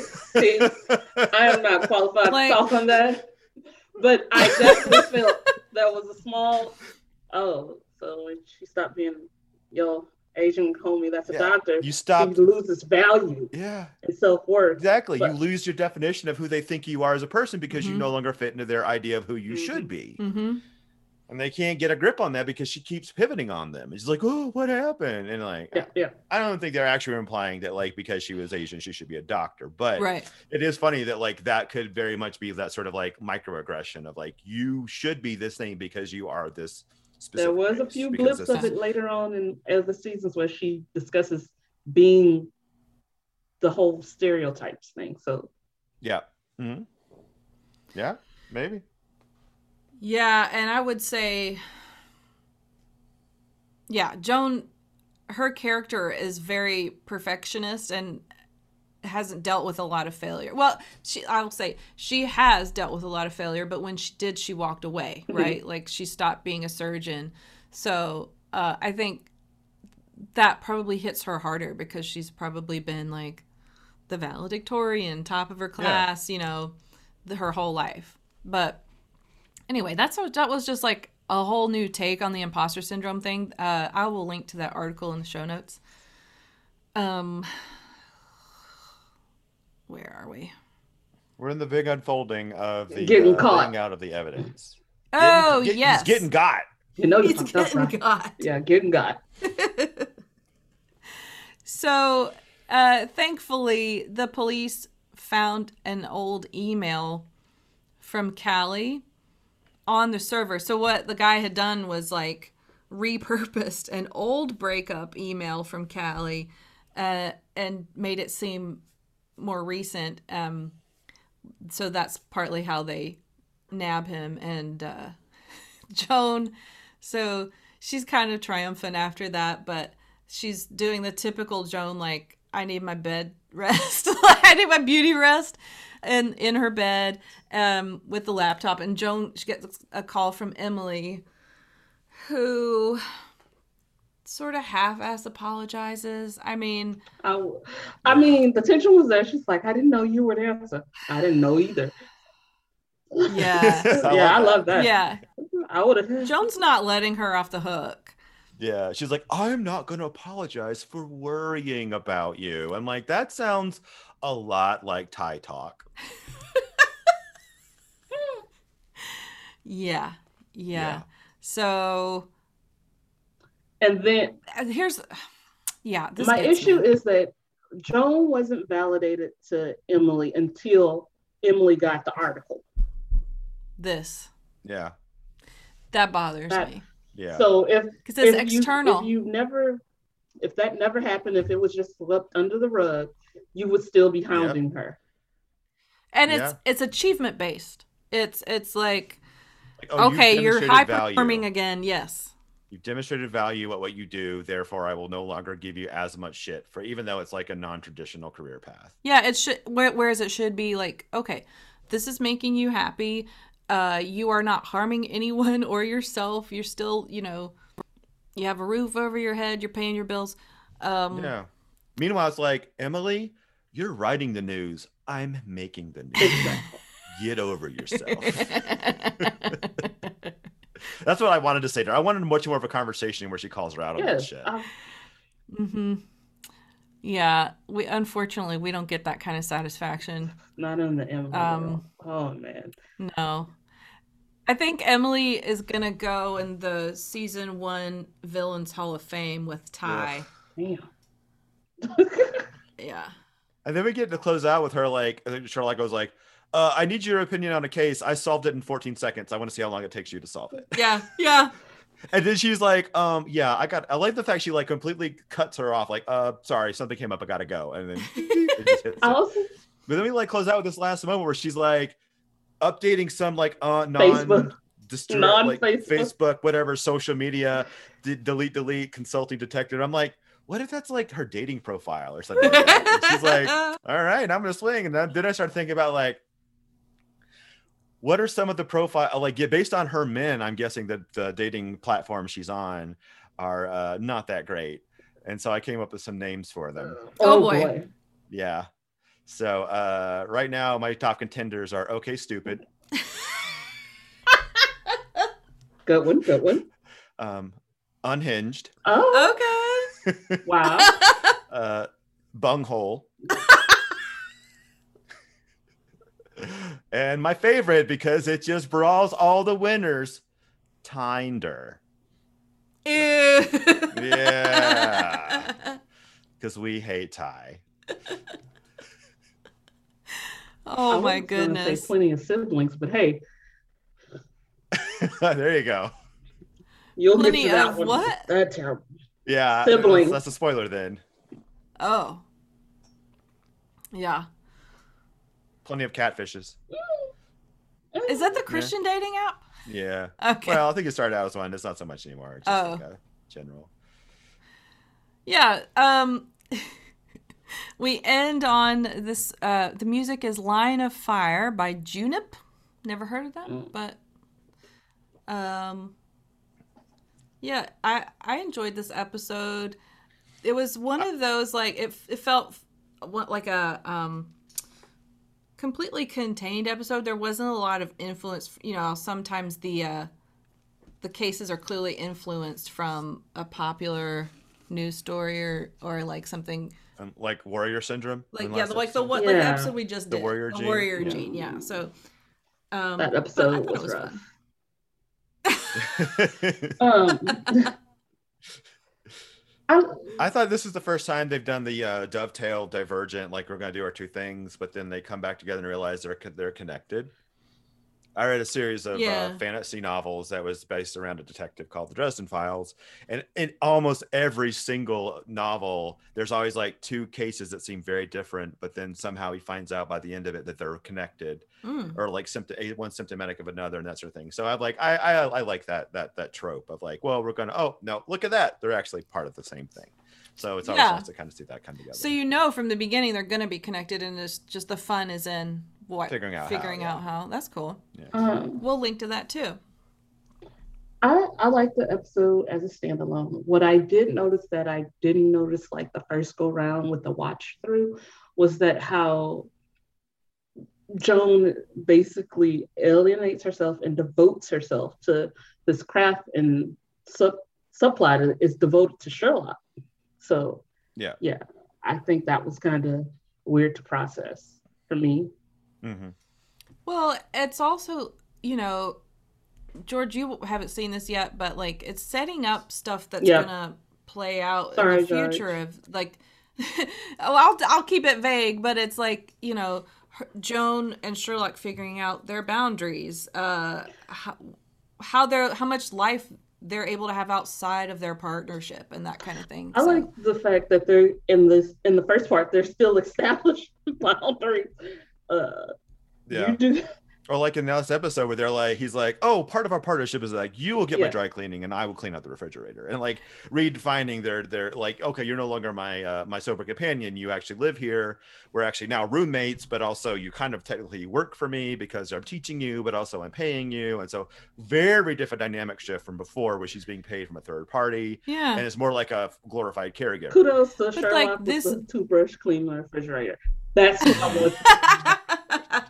It was very thorough. Well, I'll say this supports what I was saying earlier about how your friends, the friends that last, can be flexible with you and and kind of go through life changes with you is because their relationship is it's new, but it's going through a big transition and they're having to negotiate all these new dynamics.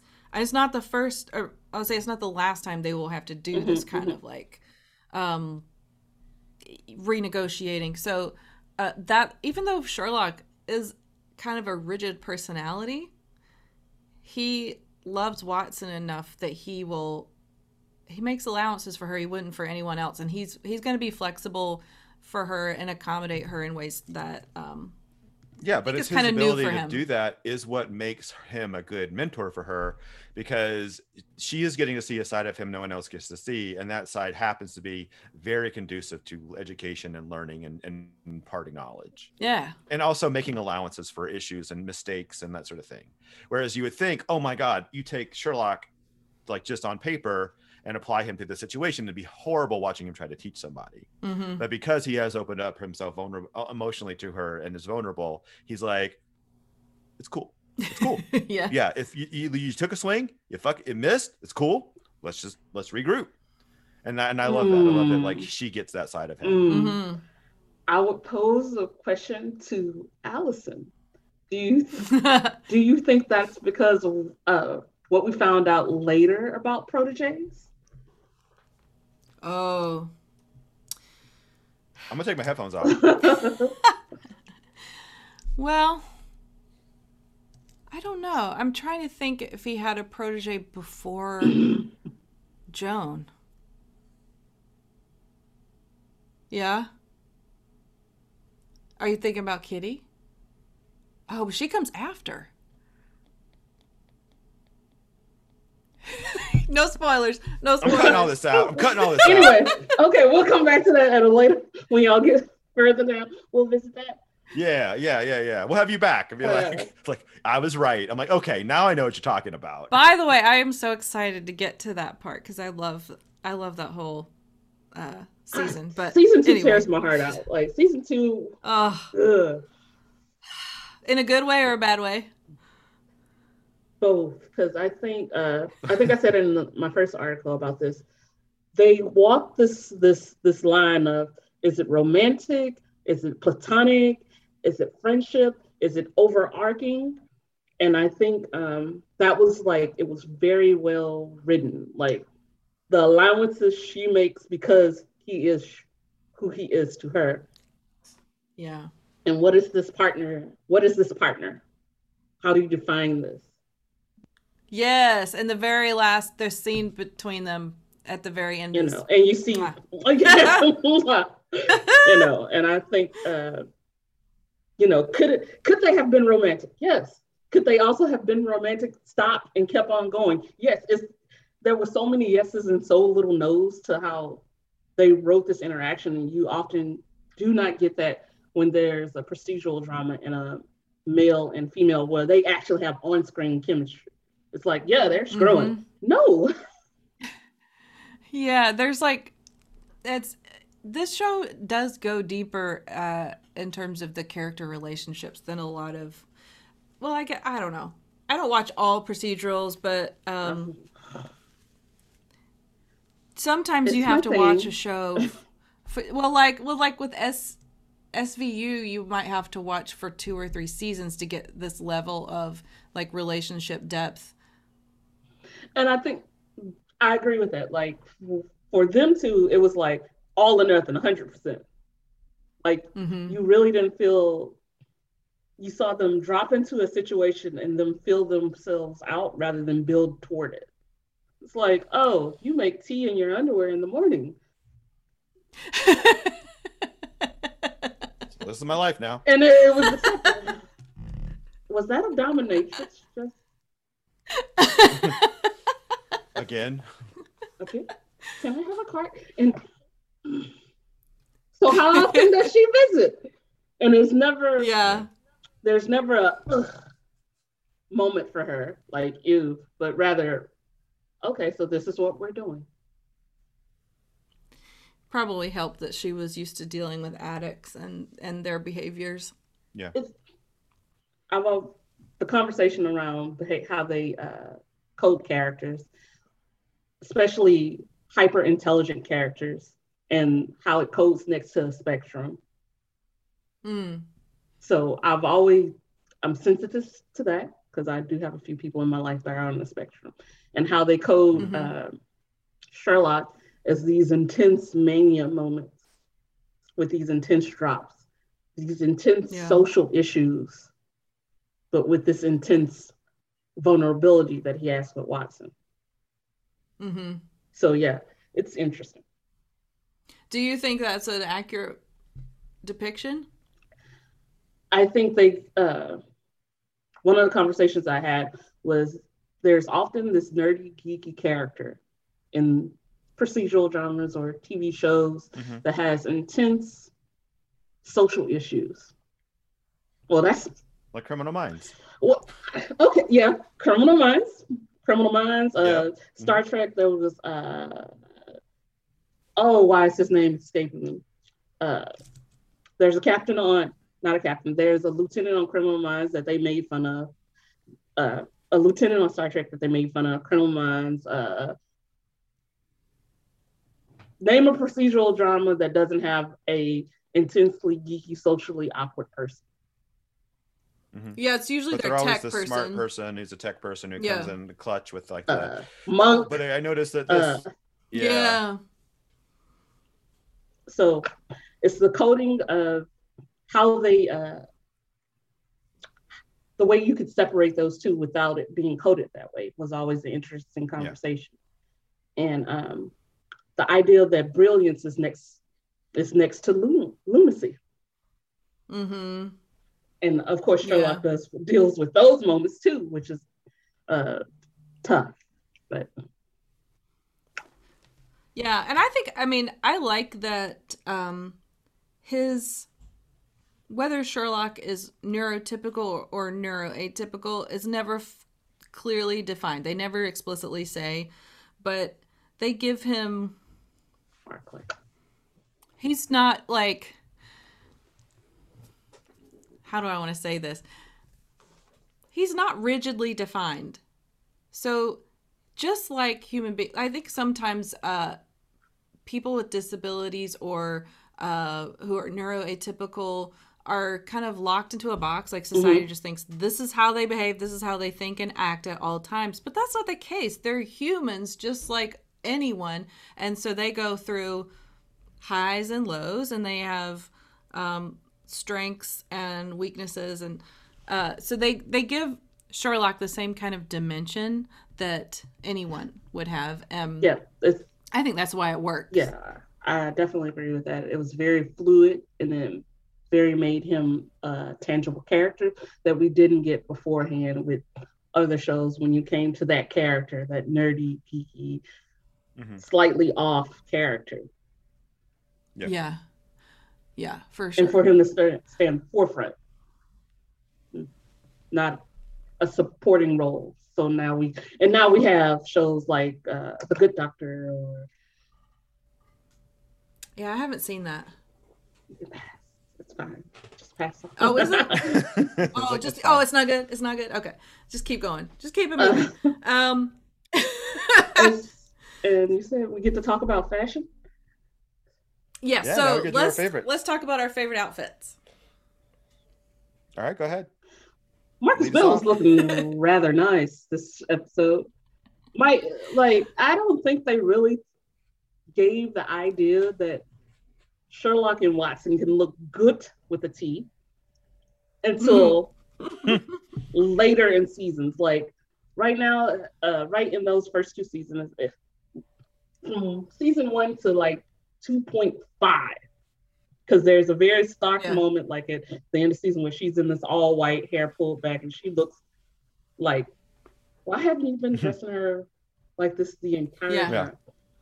but right now it's very uh, baggy like she had this green coat and she, this leather beautiful bomber jacket and then she Mhm. really didn't know I like what to that do with it it was Mhm. beautiful and she and She's she doing she like they wanted to there's just like hold it it's like oh it's too hot on set to wear it but let's just throw it over the shoulder and get in the Yeah, shot. I know I noticed that. that that was the like- positioning of that yeah My question was like, who holds their jacket like that? yeah I mean I've done that but that's usually because like it's hot and, and I don't want to like carry it but I like my hands are full or Like something like that so like it's a it's a functional thing it yeah somewhere. It, it was weird. Um, and Sherlock, like they hadn't the the cardigan, the the plaid working. Was like, give I liked he did have a nice Now, that outfit coat- later. The blazer and the like the collar was white but the shirt was blue. It was like a Mhm. I like that. Contrast. I like that. And I, of course, Yeah. I liked his impenetrable coat with the pin- lapel. yeah. lapel I want to know what is on that pin I want that's to always on his lapel. I, I, it's got to be something. I need a good shot of that one to see it. I really did love that. we need a close up. Enhance. Enhance. Yes. Um my favorite outfit goes to Alfredo because Alfredo always looks sharp. He like he's never like overdressed. It's kind of casual clothes, but it's like really sharp.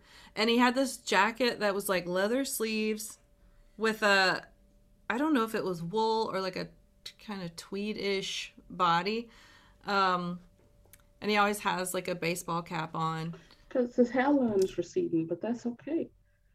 Uh, I'm trying to tell you, don't get catfished out here looking at these very succulent men. like let me I need to see I want to see your teeth I want to see a body shot and I want to see you without a hat on Don't get catfished. and no sunglasses no sunglasses Wait, which which app are we putting these shots on?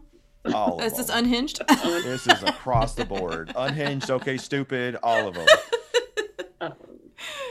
George, what was your favorite outfit? I like the murder the murder jacket. Wait, It look it look comfortable. It looks stylish. You could like Oh. maybe dress it up. Maybe wear some Yeah, I'll down. wear Like, to a okay, festival. I dig that. It's got- it's got like a quasi like fatigue type jacket, but it's like not. It's like it's a black or blue or whatever the color was. Like I I liked it. I liked it a lot. maybe you could just keep adding Patches, patches as you go through life. Yeah, Yeah. I like that option. I've got a couple of denims. I put some things on. I like I like to have like modular clothing. The So winner for this one Yeah. was definitely Marcus Bell. Long trench, nice shoes. He was just there to look good. nails it. He always is perfectly tailored, and he wears interesting colors. He's not just like blue and gray. Yeah, like Like he wears a lot of He's purples. always, like, maroon and Yes. like eggplant and that sort of stuff. Like like the color, but like about six shades in the cool direction. yeah, they do such a good job dressing him. Okay, what about our favorite words? the fact that he to- texted her post haste. You like that? That was it. Post haste. Yeah, that's, Listen, I that's like a, that a fundamental Sherlock term that you get when you hear post haste. It's like he doesn't say it. Post haste. Come on. It. You know says what I like? The um the this the text was almost illegible thanks to abbreviations and like using eight f- instead of I forget what the word was, but you know how people will put the number eight in a word to shorten it. Drives me nuts. It's crazy. But then post haste Sorry, was Ryan. written out completely and not abbreviated. Yeah. post haste.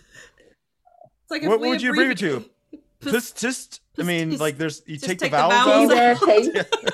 Uh, No one P would know what he was talking about. Yeah. uh, Paste. That, is that the was a good one. What was your word, Allison? Mine was shyster. Um, Yeah. Yeah, because uh, it. I didn't, and I'm looking it up right now. It it it does usually refer to a lawyer, which I thought it just meant like a shady person, but it's Well, no, I like he says in the show, he's like Shyster is German for to shit or to, to, to, to use the bathroom or something like that or defecate. He said. Yes, that's not what. Now you're um, just gonna be like, yeah, I gotta go Shyster. I'll be back. Shiesty. That's not at all what it's coming or what the dictionary online is saying, but I'll trust Sherlock on this Okay. one. That's what he said. Yeah. Uh, my favorite word was ani yes. because I don't think I've ever heard anus pluralized in that fashion before. It's always been anuses. and it, I guess I guess in the context of the time you would need to pluralize anuses, which typically they are to come in singular fashion. But uh, but his, to, I mean, if to, most people's lifestyles require single single references to anuses or an anus, but yeah, the fact that they pluralize it like that just made me laugh. I had to look that up because I thought is Sherlock taking creative license with that word, but actually it did. Li- uh, when I looked it up, it listed that as an option Google for. search is like plural of anus. It is Yeah, literally, acceptable. that's what I googled, It is acceptable. and you can say either. Anuses is not incorrect, but I guess Cross the accepting- pond. we'll accept either. I thought it was going to be plural, like you know, moose, like anus and anus is like both the pluralized ver- and the singular. Whoa. Geese, goose, mice, Anise. mouse, anus, Anus. anus. What about your favorite line, Marisha? human faces is like penises. That was my favorite line too, because I like the fact that this this episode is like this is the episode where Sherlock compares things to body parts Yes. In fact, he couldn't because he compares opinions to anuses or ani. that's my favorite line. Yeah. There we go. Look, Yeah. we're all about the body part lines. Oh, yeah. yeah. Human face Watson is like the penis. I'm like, that's it.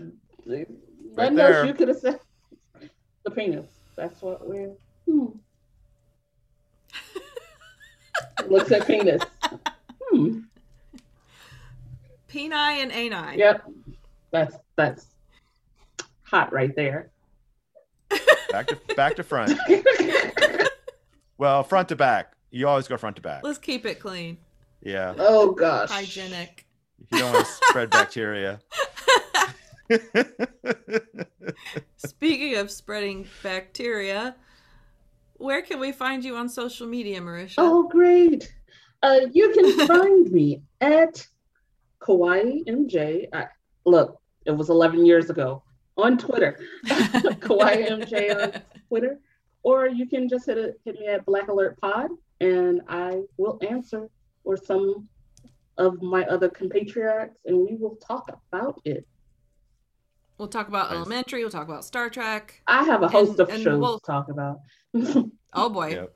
We'll link to um her Twitter, both Twitter, so nobody has to worry about spelling Twitter handles. And uh you can find us at elementarypod at gmail.com. Send us your thoughts and opinions on ANI. Um, and penises. Instagram. ani and ani and dickheads. Do not send us any pictures of your ANI, PNI. I don't care if Well, Well, they're don't send. Allison any pictures I of don't those. care if like if you want to share them with me, that's fine. George George will look at your dick pics. I listen. I'll take. I'll give. I'll rate it. Scale You wanna- of one you- to you- ten. I'll rate it. I'll give it. Uh, yeah, nine to ten, eight to ten, whatever. You know, leans to the Oh, left. I don't that's care. optimistic. You really think you're gonna get a bunch of eights? Seriously. Seriously? I'll be honest. Like, listen, you send it. You know what you're going to get. You kn- You think you're gonna get a bunch of eights? You're gonna. Ha- you already have a self assessment. you knew you were a five when you sent that pic on a good day.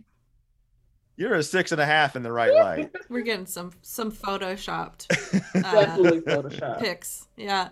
Um, find us on Twitter at Elementary Deers or come by our Facebook group, The Brownstone My Deers. And as always, big thanks to Jim Boggs for our elementary theme remix. And uh, it's time for our, our sign off. Uh, you mean at the end of the show where we say, uh, till next time, listeners? Game is The a The game game is is afoot.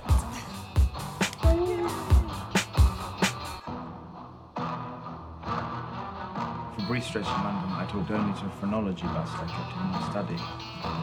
I named him Angus. Wasn't a saying.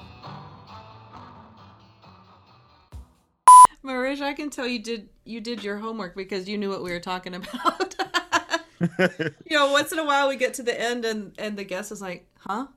You didn't even read the email? Yeah. You didn't even read the You didn't email? show up. You didn't ask questions. Shit, it says it in the email. you don't even have to listen, just read the email.